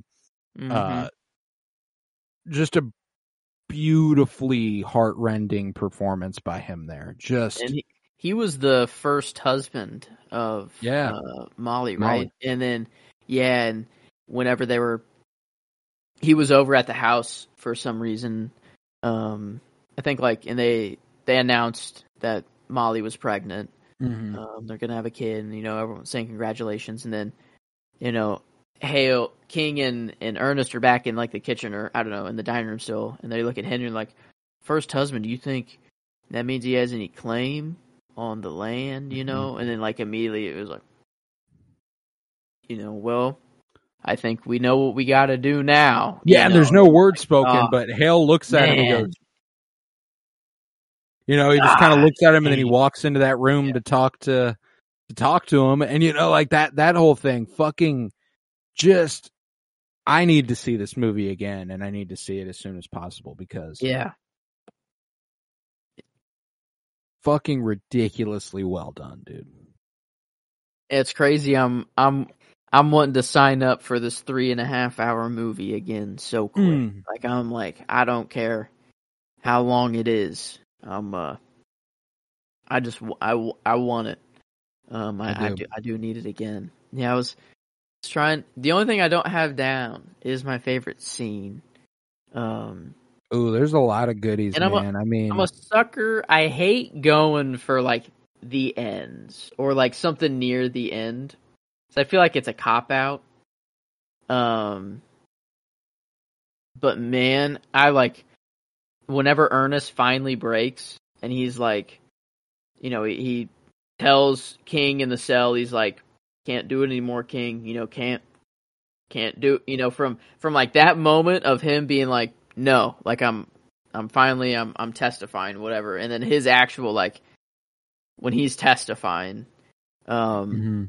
and saying everything, and he's like slowly breaking, you know, his lip twitching a little bit, you know, at, at some things he has to get out, and and then like, um, did you did you marry Molly? Uh, was this all part of the plan? And then like he looks right at her, and he's like, no, you know, like that, like the only like shred of anything that you can pull out of Ernest's character is like that the relationship might have been, you know, started out real. No, Um, yeah, I, I mean, and that's what's interesting is that they do a complicated thing with with Ernest's character, where they do portray him as having loved mhm. Molly, and I think they do enough in this movie to justify his betrayal of her, not on a moral ground, but on a on a ground where you can understand how he found himself in that situation. You know, I you know, I wouldn't have done what he did. I wouldn't have done. I don't condone what he did, but Mhm. You know, they say, did did Hale take advantage of your disposition? They're basically like, you're a fucking idiot. Did Yeah. Did Hale do this to you against your will? You know, or like, did he take advantage of you? And he's like, yeah, I mean, of course he did. You know, like that's uh, yeah, I don't know. I, I really thought I didn't know how like strong that poison was at all, like the vial of it. So I thought that that night where, um, he like kind of dumped half of it in his glass and half of it into the shot. I was I didn't know if that was like that was it for both of them. I, I thought I thought both of them were going to go right then and there.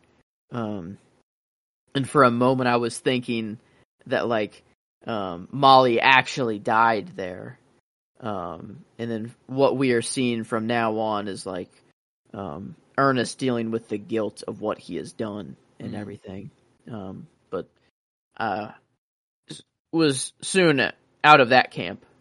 Um, I don't know how how long, but um, I don't know. There were many times in the movie where where I was I actually kind of thought it was it was going to go a different direction necessarily. Um, but I mean, it's it's pretty cut and dry, I guess, until until the very end. Um, and even at the very end, I still think it's it's it's it's not like it it changes the whole movie. You know? No, completely. no, it doesn't recontextualize anything. It just adds to it. Um, there's, and that would probably be my favorite scene besides, um, besides the one I picked is the the radio program thing they do at the end. That was Um, so cool, dude. and that's Like- uh that's this is where if you have not seen the movie you know this is the only part that i'd feel weird spoiling for you so you might want to Mhm. go ahead and get the fuck out of here um because it is just like it's something you just got to see for yourself i think that's just really really cool so if you don't if you don't want to you don't want to hear it maybe fast forward a couple minutes Mhm. um and that'll be that for you but uh yeah man that radio show at the end whenever they're you know it's it's it's already a lot more dynamic and a lot more interesting than just cutting to black and throwing words up on the screen and being like and Mhm. william k hale uh got out on got out for good behavior da, da, da, da, and uh so Mhm. so on and so forth but uh the uh, Scorsese appearing in the movie himself to tell to say the obituary of Molly was fuck it fucked me up. Like uh that was it specifically like I got chills when he showed up, but whenever he says uh there was no mention of the murders.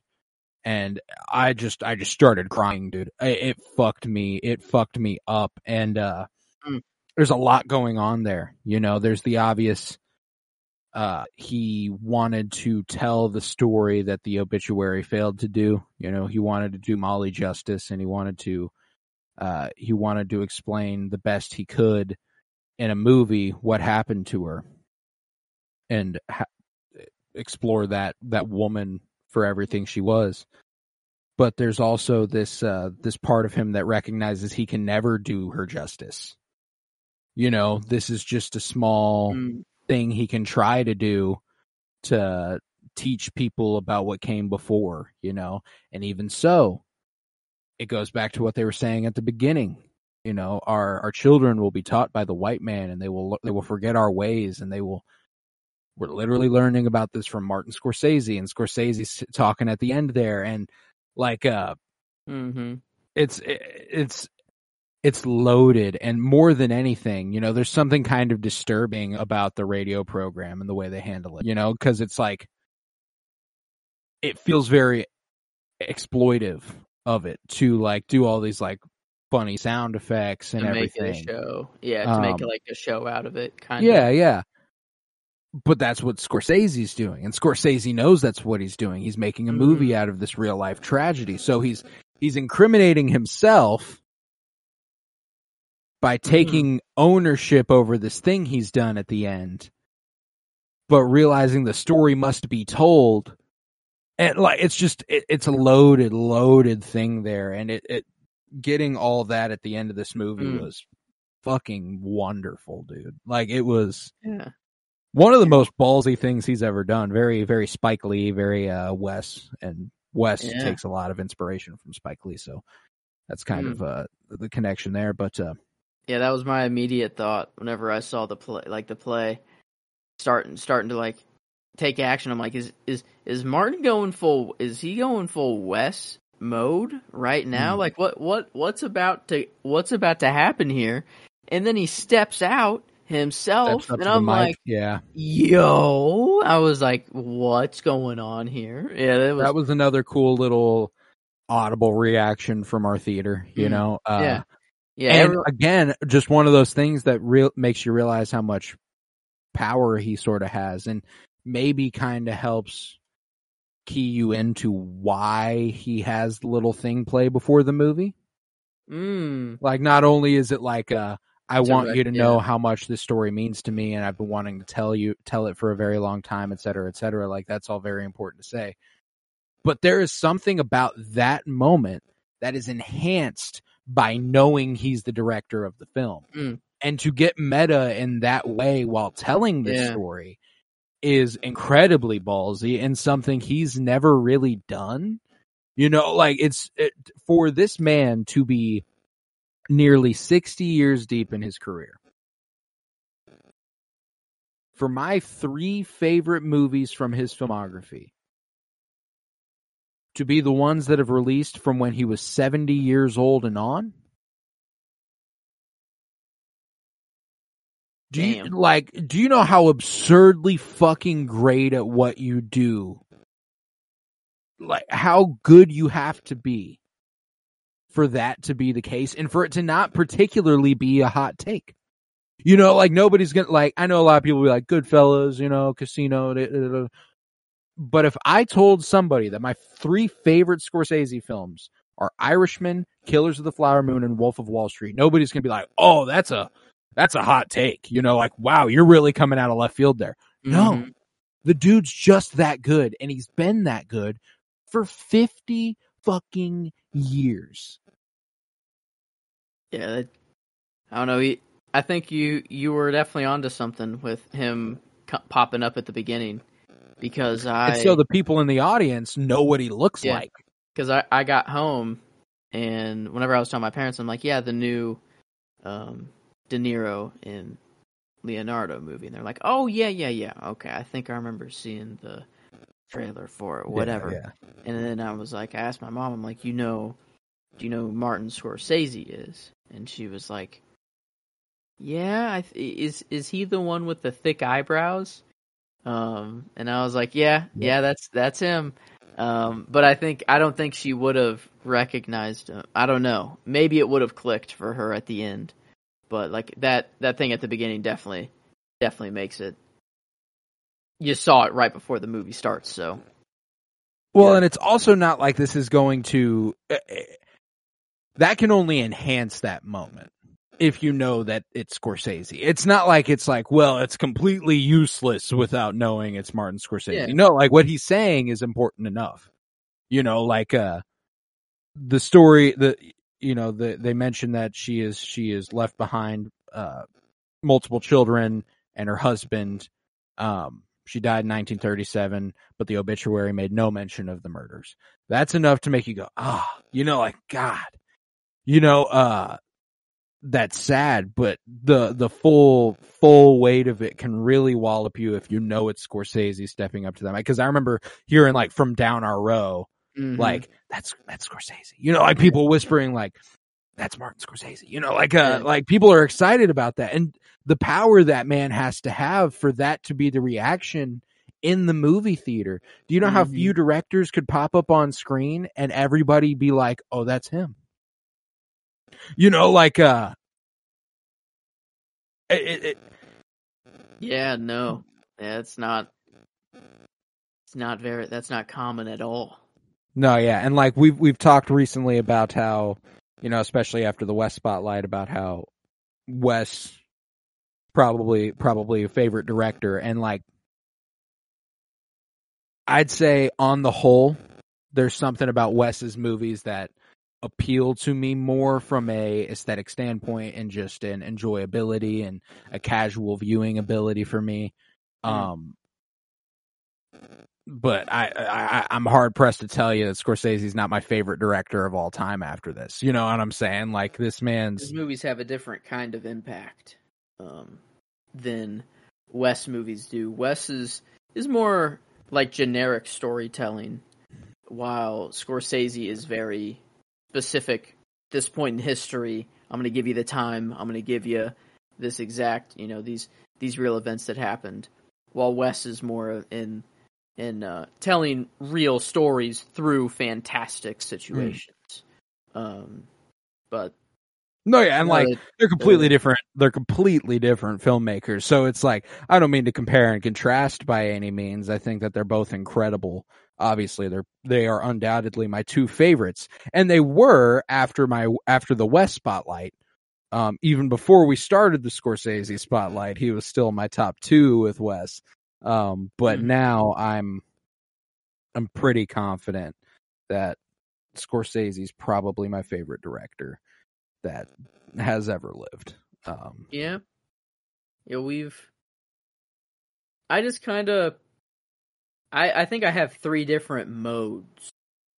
Um and it's not really that I can I don't know if I could put one above the other. It's just kind of Wes Nolan or Scorsese. And it's like am I in a mode to to either just watch some some crazy story, you know, time manipulating or just some good Batman, you know, Nolan shit? Uh, do I do I want to watch Scorsese? You know, do I want to get educated? Basically, you know, I, I every time I watch a Scorsese movie, I almost feel like I'm getting educated, um, which I really like in a movie, and then I'm also getting the movie experience around it. Um, but yeah, I think through through this, I don't know. It's hard to rank them. It is it is really hard, but I'd say Scorsese probably has ooh who has a more consistent appearance in your top 100. Scorsese or Wes Anderson? I guess Wes I, mean- had every single one of Wes. Wes is 11 for 11. And when you have 25 movies, that's hard to do. That's true. Um, that does. Change. however, after this, I think Scorsese would also have 11 and barring rewatches, maybe more. You know, uh, because I've also rewatched Raging Bull and I've rewatched Taxi Mhm. Driver and I've gotten a few I've gotten a few rewatches in there. So I'm pretty confident that he would also have 11 of my top 100 and they would take up 22 spots just the two of them. Uh, Yeah. Yeah, I mean he's he's a king in the game. You know, he's mm, he will go down as as a goat, and it's it's crazy that we're living living through uh, this this era right now. Uh, and I don't know. I just I hope he pumps out as many as he can. Um, I do too. Yeah, I, I, do I hope too.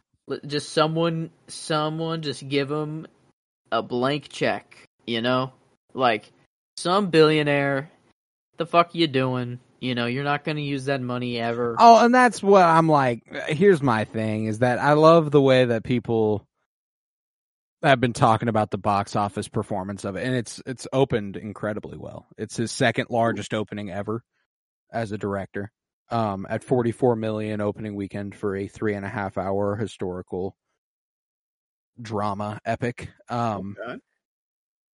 so it it did very very well at the box office, but regardless, regardless of if this did well at the box office,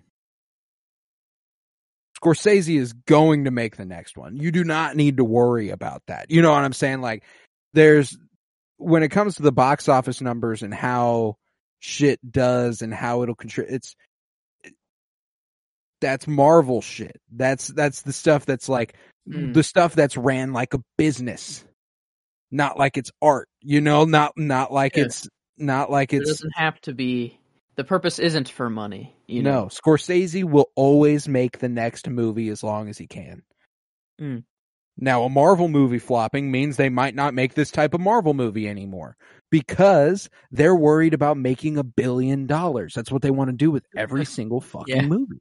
You know, like Yeah. uh yeah just because it's possible they think they can do it every time Yeah. um no, but this it's- is so, so that's the thing is that art like form yeah this it is it is more of the, the and it's because of the MCU that that's become such a massive point of discussion box office performance. Mm. And it just doesn't fucking matter to me, dude. I do not give a shit.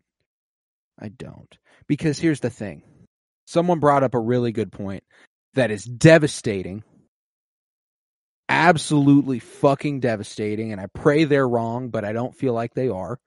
Um, which is that, you know, going to see Killers of the Flower Moon, going to see Napoleon, going to see uh, Oppenheimer and stuff.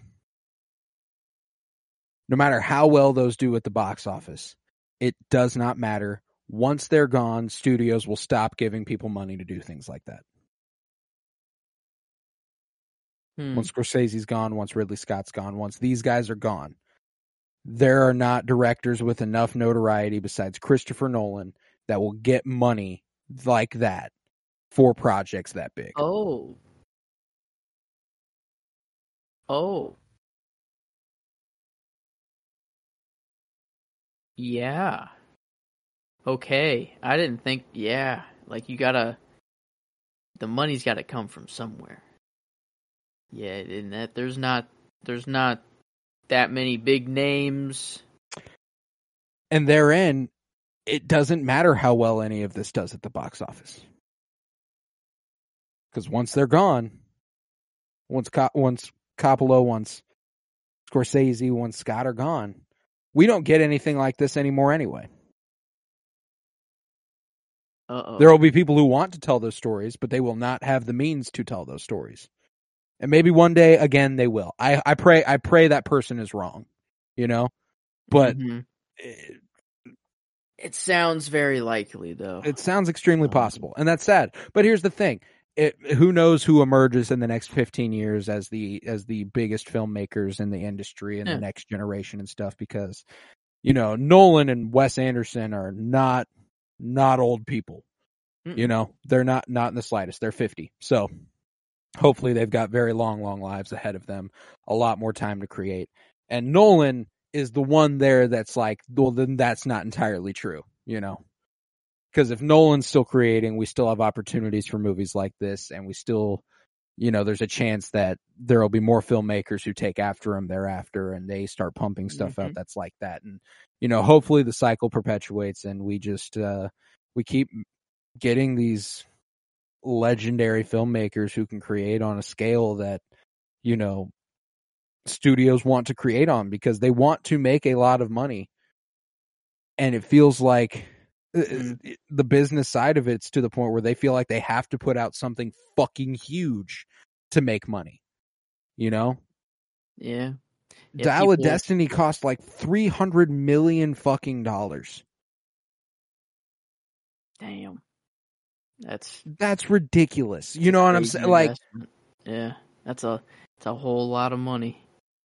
Um and sorry to get off on that tangent there Eh. but you know this cost But- 200 million this was a this was Wow. a mega mega budgeted film like uh Yeah, I guess all and the that is entirely on the back of it being like you're Martin Scorsese you know you want to make a movie this is how much it'll cost there you go you know what i'm saying like uh wonder how much like De Niro and Leo get paid for a role like this. Like how much how Probably is that insanely filtered well. is that factored into the budget? Always Pretty sure, the, the yeah. actors. Hmm. Man. Yeah, that's two hundred million. I guess I mean the sets were pretty impressive. Like it looked like they built kind of like a little mini town. Um oh yeah with all those lights like strung up and stuff like that. I think Mhm. I think they really kind of built like a little mini town. i mean you take Um, this for granted and stuff but like the train car that arrives at the beginning it's an old timey train car that is not running anymore you know like they're not that's not a Yeah. passenger liner that reminded just me of borrowed. uh, West uh, Westworld intro. Uh, good old Yeah, Teddy yeah. arriving on a train in a you know old timey place. Yeah, and like, fade from black and white into color as it pans up Mhm. to him and stuff. Like that was Yeah. really cool. Yeah, but let's let's talk about some of the visuals. You know, like uh, shot wise, there are some there's some gorgeous imagery in this. Rodrigo Prieto, he's uh, you know, it's it's a shame he's got two of the best looking movies this year, in Barbie and this being the cinematographer for both, and it's still probably going to be Hoyt van Hoytema for Oppenheimer who wins uh yeah, the uh, wins the Oscar. But regardless, um, a fucking gorgeous film, dude. I mean, beautiful to look at. and I had a very early candidate, a couple early candidates within the first like ten minutes of the movie.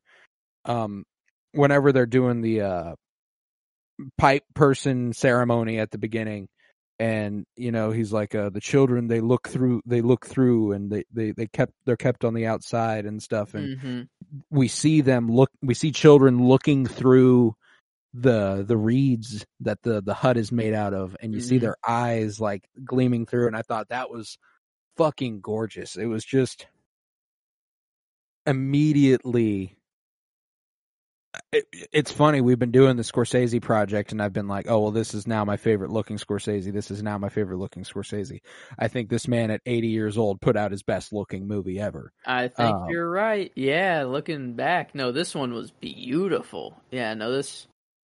and yeah, he's typically he's a gentleman and he, he goes he he gets a lot of big scenery he chews up a lot of you know the last temptation of christ uh some parts of casino you know you're Mhm. outside you've got these big but he is a filmmaker of hallways and small rooms and and and, and houses you know like and you get a lot of that here as well like that room you were speaking to earlier and uh you know Mm. their bedroom and uh the room in Hale's house when the fire's raging outside and it's like that's that's where he thrives as a filmmaker but to get this grandiose outdoors movie for a lot of it like they Yeah. spend a lot of time outside which is not something you get from Scorsese a lot There's a very simple shot that almost uh, was my selection, but it was it was just I'm pretty sure De Niro is in the passenger seat, but in the front of a car.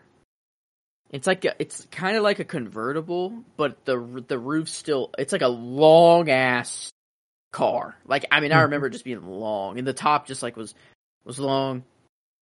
De Niro sitting there. I think he has his goggles on of course um Ernest is pulling up in like this cowboy ass jacket, you know, Oh, kind of like love Osage blanket, but jacket Yeah. form. I want that Um, jacket so yeah. fucking bad Yeah. It and so it was it was Hale in the car with his goggles, Ernest leaning up against the car with that jacket, and then I think uh who else was there? I think there was one other.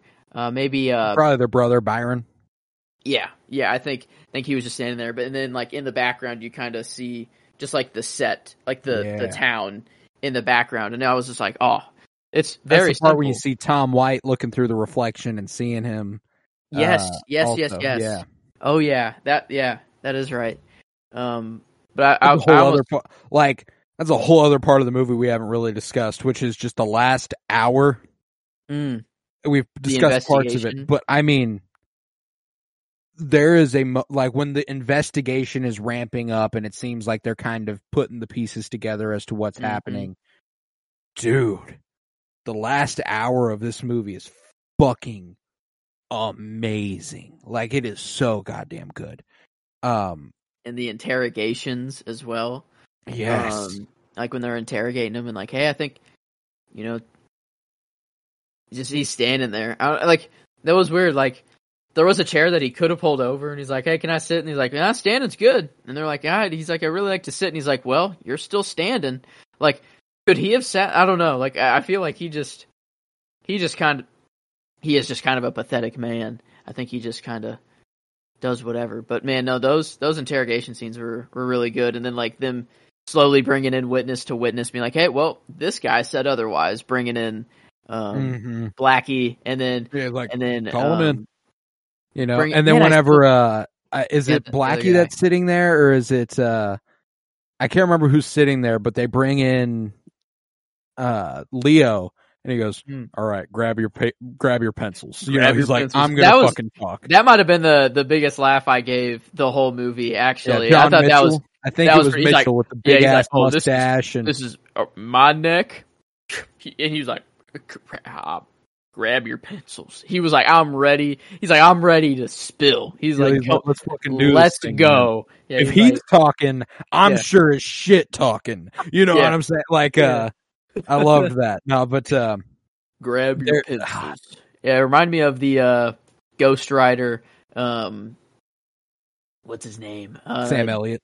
Yeah, good old kind of Sam Elliott. Yeah, maybe like a, a brother of Sam Elliott Oh, here. that very, very much Um, so the modern cowboy vibe, to be sure. Yeah. But uh, there was a Uh. there was a moment during those interrogations where Jesse Plemons, and by the way, the supporting uh, we talked about Cara Jade Myers and uh, William Belleau for uh, Anna Brown and uh, Henry Roan, but Jesse Plemons as Tom White is fucking stellar. Also, you know Mhm. him showing up and knocking on the door and being like, uh, "Here to investigate these murders. So what? What about them?" See, see who's doing it. Uh, you know, like that that whole thing. That was another trailer moment, but uh, Mm. that the the extended version of that scene where Leo is like, "Ah, she's sick right now," you know. Uh, Mhm. she's sick and she can't. And he's like, well, when should I come back? And Hmm. you know, Friday, Friday would be good. You know, she tomorrow's too soon. She'll be sick still. Uh, you know, all, but just everything that happens in that last hour from her getting the care she actually needs, Dude. uh, realizing that stuff And how isn't what it seems. Yeah. Getting the act just insulin and not the poison and very quickly becoming healthy again. yeah. Um, Ooh. but uh, there's a moment in the interrogation between Jesse Plemons and Leonardo DiCaprio. Scorsese, uh, he's notoriously always moving. The camera is always doing something. It's never still. And when it is still, he utilizes that for that gut punch Mm. of a of a moment. You know, like it, often whenever a murder happens, the camera's sitting perfectly still once the body drops. You know, like it'll it'll follow them all the way to the point when the body gets the body gets killed, and then it just sits there, right? So, Yeah.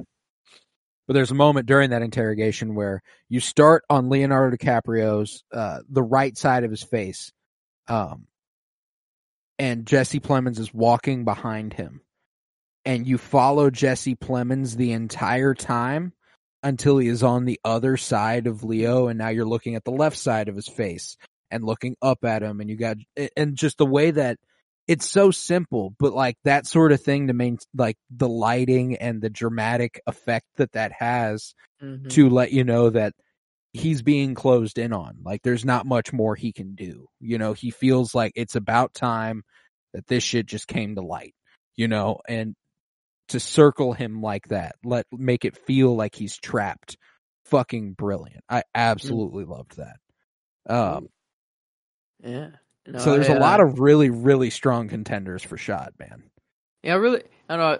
One that I just remembered was um after the little FBI meeting, I guess outside of Hale's house, or they could see it in close proximity. They they see it light on fire.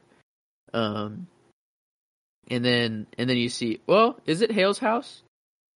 It is Hale's house. It's on Henry Roan's land, though. That's something that's pointed out at the beginning of the movie. I'm pretty sure, where he's like, "Whose land is all this?" And he's like, "It's My my land." land." You know, uh, yeah, Yeah. Um, but then the um, just the the all the flames, and then you have the workers kind of you know digging the God trench damn. or whatever, and, and just like the slow motion of it, and how it slowly gets like more and more distorted as well. Um, I thought was was kind of cool. Um, and you know I I've just sold seen him a thirty thousand too. fire insurance policy yesterday. Oof. Yeah, that's uh. Not very subtle either, Mister Hale. Um, No, he's not. No, just he's- bought a fire insurance policy and is like, you know what? I'll just burn my shit to the ground. Um, Oops. Um, yeah, yeah, that was that was awesome. And then the uh, like how it's surrounding the house, and then you have Ernest and Molly that are there. Um, I think, I think they're yeah, there. they're upstairs. Yeah, they're there and seeing it out the window. Um, just kind of, I don't know. Like there's a the whole time, like I'm watching the movie, I'm just like, man, what these people's lives would be if, like, just you know, Ernest if, and Hale, like, if they just weren't there. You know, like if it what how how much better their lives would be, and like just seeing the hell they're like bringing them through, uh, just because they they got some some oil on their land, uh, just for for some money. Um, It's crazy, crazy what people will do for money. dude. Um, yeah, a made up, a completely made up thing that isn't even real anymore. It's not even based on anything. It used to be based off gold. Now it's just fuck it. It, it is because we say it is. That's crazy. That people like it. It the it's it's a an interesting concept to wrap your head around, but yeah, I mean we're when you look when you look back at at uh the foundations or the the structure of of modern day America, it's uh usually not good. no, And yeah, this this is definitely a a show, a very showing example of that. Um, Yeah, man. There's a uh, there's a beautiful moment with Molly, like because one thing that you get uh, afforded the opportunity to do with Ernest being the central figure of the story and kind of observing Molly almost is that she doesn't need to know everything, but she can be extremely distrusting and suspicious of everything mhm. you know and there's that moment whenever the doctors arrive at her house to administer the shot and she's like i will not take the shot from them y- either you do it or i don't get the shot you know Mhm. like that's that's what's gonna but they're speaking in in their uh the native tongue Mhm. and yeah, Leo is sitting by the bed looking at her, and you almost see like a perfect profile silhouette of her. It it just completely blacked out, like whispering to Leo what she does not like, how she's not going to do this, and he's like, "But you got to do it, baby. Like Mhm. you'll die if you don't do it." And she's like, "I'm going to die if they do it anyway." Like you know, like uh, and Yeah. it was just a gorgeous little piece of storytelling that reminded me a lot of uh uh, again Spike Lee, and uh, there was also a little bit of like a Spielberg thing going on there because he loves his shadows and loves his silhouettes and stuff. But uh, it was I I loved that shot, man. There's just uh there there was a lot shot wise that stuck out to me where I was like, I'll remember that, and that doesn't happen a lot, you know. yeah. Usually Yeah, it's like, oh, there was one or two, but there was like a lot of stuff in this movie that I was like visually that is imprinted on my brain now. That is fucking gorgeous. Yeah, the Um, the final shot as well. It was was beautiful. You know the, Mm, of the course. slow just rise up. Um, you know people dancing in the shape of a flower. That was very nice. Um, nice to see. I also just liked uh, whenever they explained what the flower moon was, and you saw that beautiful field Oh, of gorgeous just field. endless flowers. I I'd understand why you'd celebrate something like that. Um, because man, that that does look awesome. Um, and the the oil oil dance that was pretty cool. That pretty cool might be there. what I end up having to go with just because, I mean, dude. How they do what that? a- What it? Did they just put like a hose in the ground, like a pump, and then just? probably. Think they actually used real oil. Probably not. That would be, that would probably be wasteful. Kind maybe that's that. Maybe that's contributed towards the two hundred million dollar budget, though. You know, they were meta. like, Fuck this oil. We're gonna waste it for a movie. How do you, how do you like it? "How do you know. like? How you like me now?" Yeah, no, man. I, I I might have to go with that just because it was like the Mm. slow motion of it, the the oil flying through the air, and again, it's something that Rodrigo Prieto and Scorsese have always been so fucking good at doing. There are so many just mundane shots of people looking at the camera Mm-hmm. that are fucking Mhm. brilliant because there are so many like Lizzie Q whenever whenever uh Ernest walks into the house and turns the corner and she's just staring. She's just she almost Mhm. looks like the Mona Lisa, you know, she's just sitting there looking up. She's real regal and she's got her posture real perfect and stuff. She's just staring at the camera. Just something about the faces in this movie are like it's just so perfectly captured and it's something that he he's always had an act for but specifically him teaming up with Rodrigo Prieto like Mm. I sent you that shot from Wolf of Wall Street that opening shot I was talking about for the Mhm. Irishman Yeah, yeah. um there's a couple of those moments in this movie uh when they're in the they're in the hut discussing uh how they're going to put a a bounty basically on the head of the person who's doing the crimes like there's a reward for anyone who can find him not necessarily a Mhm. bounty but you know you know th- they've generously they're going to do a $3000 reward and he's like I'll add that but the gentleman who's talking at the front there's two people sitting to his left there's one person sitting to his right and there's like three people behind them and you see every single one of their faces and it's Mm. just like the staging and blocking of that it's fucking gorgeous once you start to really pay attention to that sort of thing and it's something that these two just have a fucking knack for so in a in a movie chock full of beautiful imagery i have a real real tough time picking a favorite shot but uh Hmm. i think i might go with the first one that that hit me and i think i might go with the children looking through the reeds in the Oh, hut good. trying to see inside Yeah. of it and see what's going on and Oh yeah, uh seeing it in IMAX too definitely helped. That was Oh, it does. I mean, especially there, there's something about this movie that I mean, an IMAX mo- IMAX viewing is warranted, simply because I mean the visuals they deserve to be as big as you can possibly see them. It's a quiet fucking movie, and if you saw this in digital, it might it might be hard to hear. Um, that's because there were points during IMAX where I was kind of like, like I had to listen to hear what was being said at multiple Mm. points, but uh. Hmm. It did get quite loud as well. There were Yeah, there like, there are points where it's loud as fuck.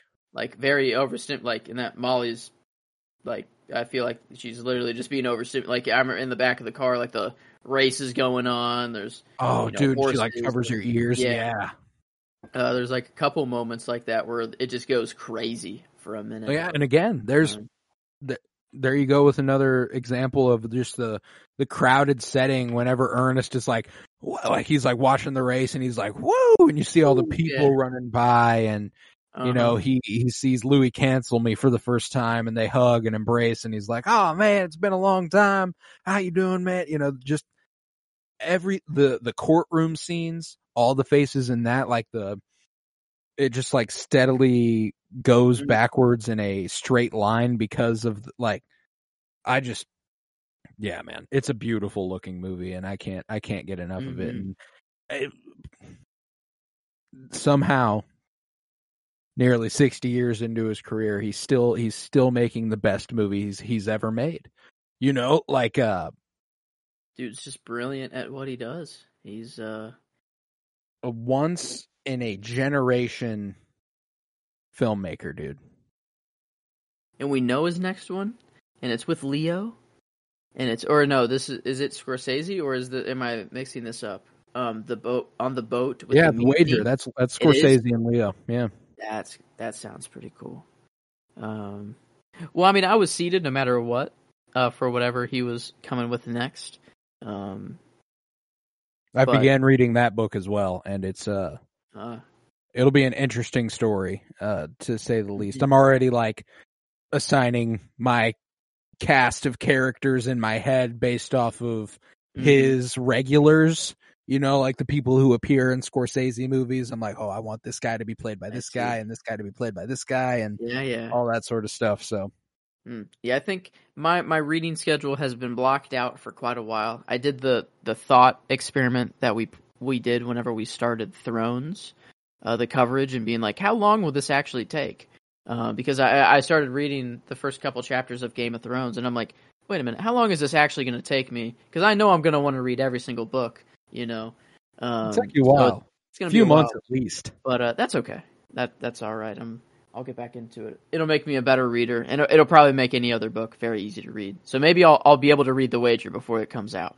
Probably, um, I'd say. But yeah, no that that's uh excited to to see whatever score. I mean, it's it's not even like you're worried if it's going to be a good movie or not. It's just it's like I don't know. I kind of I wasn't worried with Killers. I didn't go in with like over the top expectations, though. I guess. Um, I but didn't mean, think I'd get a top two Scorsese favorite. You know, I invited it, but I thought for sure this was landing five to ten. You know, I was like, just because again, I haven't placed what I've got right list. now on my Scorsese ranking at eight is Mhm. After Hours. So it's like, Wow. Yeah, I think that's my like four. I think. But regardless, it's like, oh, that's one of the best movies I've ever Ooh. seen. Nine. After Hours is four without Killers of the Flower Moon. Um, Mm. So it's definitely going to be five. That's for sure. Uh, Killers for me, yeah, I mean it's better than Gangs of New York. It's better than Wolf of Wall Street. It's better than The Irishman. Yeah, it's I I think it's it's it's taken the throne, um, for me, um, for Scorsese. Um, I think I think I'll keep it there. I'll have to give The Irishman another rewatch to see if it can beat out. Yeah, I'm I'm at a point where right now it's two behind the Irishman. I and I did not think this would happen. I think that if I see it again, it will it will be my favorite Scorsese. I think so. Um, I really, I really, really did enjoy this. Yeah, it's it's crazy. Yeah, I have, I have eleven uh, Scorsese movies under my belt now. Um, and yeah, my eleven King of Comedy, ten Taxi Driver. I don't, I don't know if that's so crazy, but then my nine is Goodfellas, which I feel like is kind of crazy to say, but it's like it's it's still a his list is just so stacked. I don't know. Mhm. It's it's he's got everything. Um yeah, this this one was was awesome. The theater experience also helps it a whole bunch. Um and we did a whole particip you know, anticipatory I hate that word. Um right. but that word project done in honor of this movie so um I was ready for it and it, it fulfilled all the all the expectations I had. Um and exceeded. Yeah, let me let me hear your full Scorsese ranking as So- you have it. All right. Let's see. Well, Killers is going to take the cake. It is one. Should I start one? Yeah, let's go go, one. Let's go one to eleven for you. Uh, so I, I got Killers at the top, Gangs of New York at two, Wolf of Wall Street at three, The Irishman at four, After Hours at five, Shutter Island at six, The Departed at seven, Casino at eight, Goodfellas at nine, Taxi Driver at ten, and King of Comedy at eleven. All right, I've got eighteen here, so we got a, a little bit a little bit of a uh, Mhm. discrepancy there, but only one of the eleven that you said falls out of my top eleven, and one that you have not seen climbs into mine. So, Hmm. uh, at one, I've still got The Irishman. Two, I've got Killers of the Flower Moon. Three, The Wolf of Wall Street. Four, Goodfellas. Five, Casino. Six, Taxi Driver. Seven, Raging Bull. Eight, After Hours. Nine, Gangs of New York. Ten, Shutter Island. Eleven, King of Comedy. Twelve, Mean Streets. Thirteen, Bringing Out the Dead. Fourteen, The Departed. Fifteen, The Aviator. Sixteen, The Color of Money. 17 Hugo, and 18 Boxcar Bertha. So, big old filmography on the man, and I've still got seven to watch or whatever. So, um, Man, yeah, I got it. I got some ways to go myself. I'm only I still haven't only at seen, eleven. still haven't seen Who's That Knocking at My Door? Alice Doesn't Live Here Anymore. The Age of Innocence, Cape Fear, Silence, What Let's was the one that came in last on your list? New list? York, New York, Boxcar Bertha. I've never. It was his second feature. It was his second feature film, and I gotta imagine that it'll probably be my twenty-five out of twenty-five whenever the time comes. Like it's a, Hmm. it's fine, but it's not. It's not a Scorsese movie the way that you you think of Scorsese movies. It's very. It was produced by Roger Corman, who is like known for his exploitation films, and that's kind of what it's Hmm. inspired by is the exploitation films of the seventies and stuff. So it's uh it's a little it's a little different but you know the ending really uh it has a Scorsese flair to it that really really uh gets the job done for me but uh Okay. yeah I mean I I enjoy the movie thoroughly there's uh, so I'm at a point where like I'm there's not a single one of these movies that I haven't enjoyed man um Yeah, no, this. yeah this he's got was- he's got a lot New York New York that's another one I need to watch um yeah Tons how, of movies. how fast this one was instantly a, a top contender, though. I mean, it was just like Yeah, and the more we talked about it, uh, I changed my 2023 ranking to be Killers of the Flower Moon at the at the one spot. Ooh. Um, Would you look at that? Over was it Past Lives? Was that number one? Yeah, Past Lives, Asteroid City, Oppenheimer, and Barbie are the top five there. And a good top five we had, and the pre rolls. I'm I'm I'm more excited for Napoleon after seeing that trailer than I was. the trailer before. was fucking Um, sick.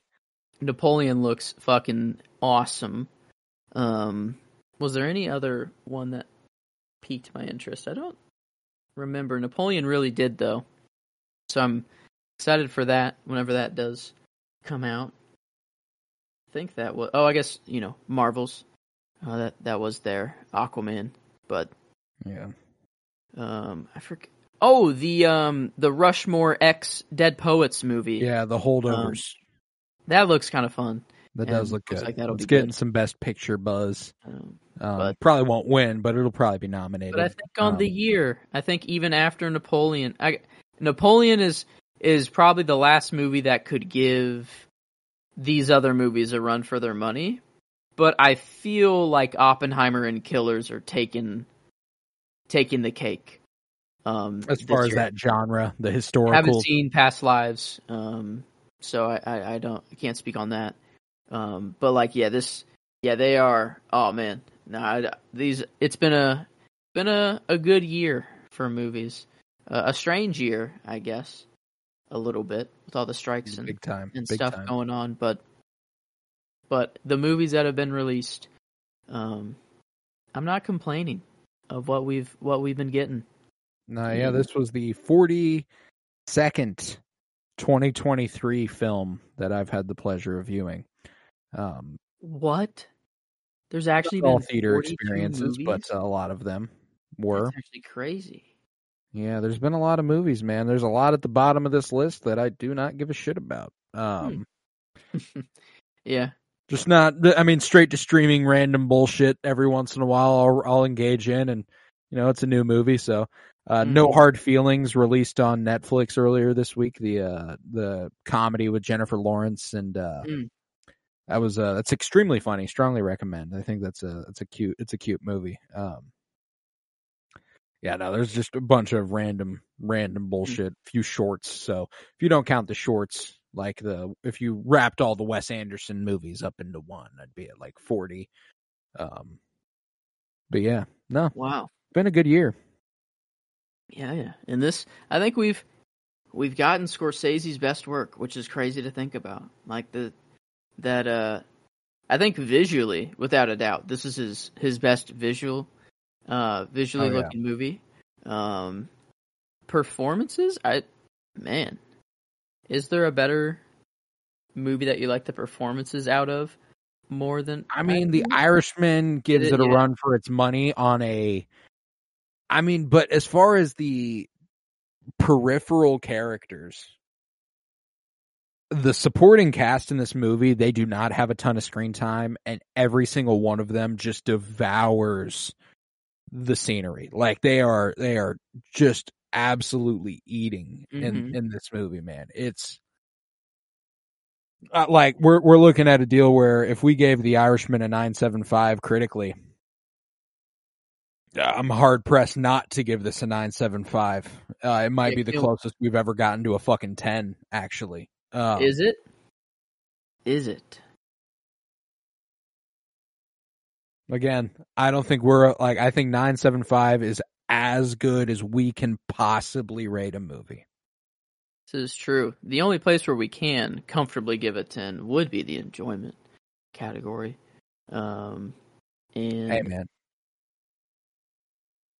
I would be one hundred percent okay with a ten. I would. Um, because I think it, it, I think the Irishman is the closest comparison that we have here. Like that, I came off the Irishman like, oh holy shit, that was so well made. Marty is fucking a goat in the game. This I'm seeing, I'm I'm watching a master at work, and this is after that. You know, this is he's already been a master. Um, so now we're just we're just being you know put through put through Marty's director's school, um, his master class, and so it was insane seeing De Niro. j- Just in general, like I, he could have played any role. It was already like insane that it was just happening again. Like, and I'm I'm seeing it like in the theater for the first time. Um, and that's why I'm sitting here saying like I think I'd be okay giving it a 10 because I'm fairly fucking confident I watch it a second time and it's my favorite Scorsese. You know, like the only reason I didn't put it above The Irishman is because The Irishman just became my favorite Scorsese movie last week. You know what I'm saying? So I'm like I want to give it a little time to be my favorite Scorsese movie officially in my head.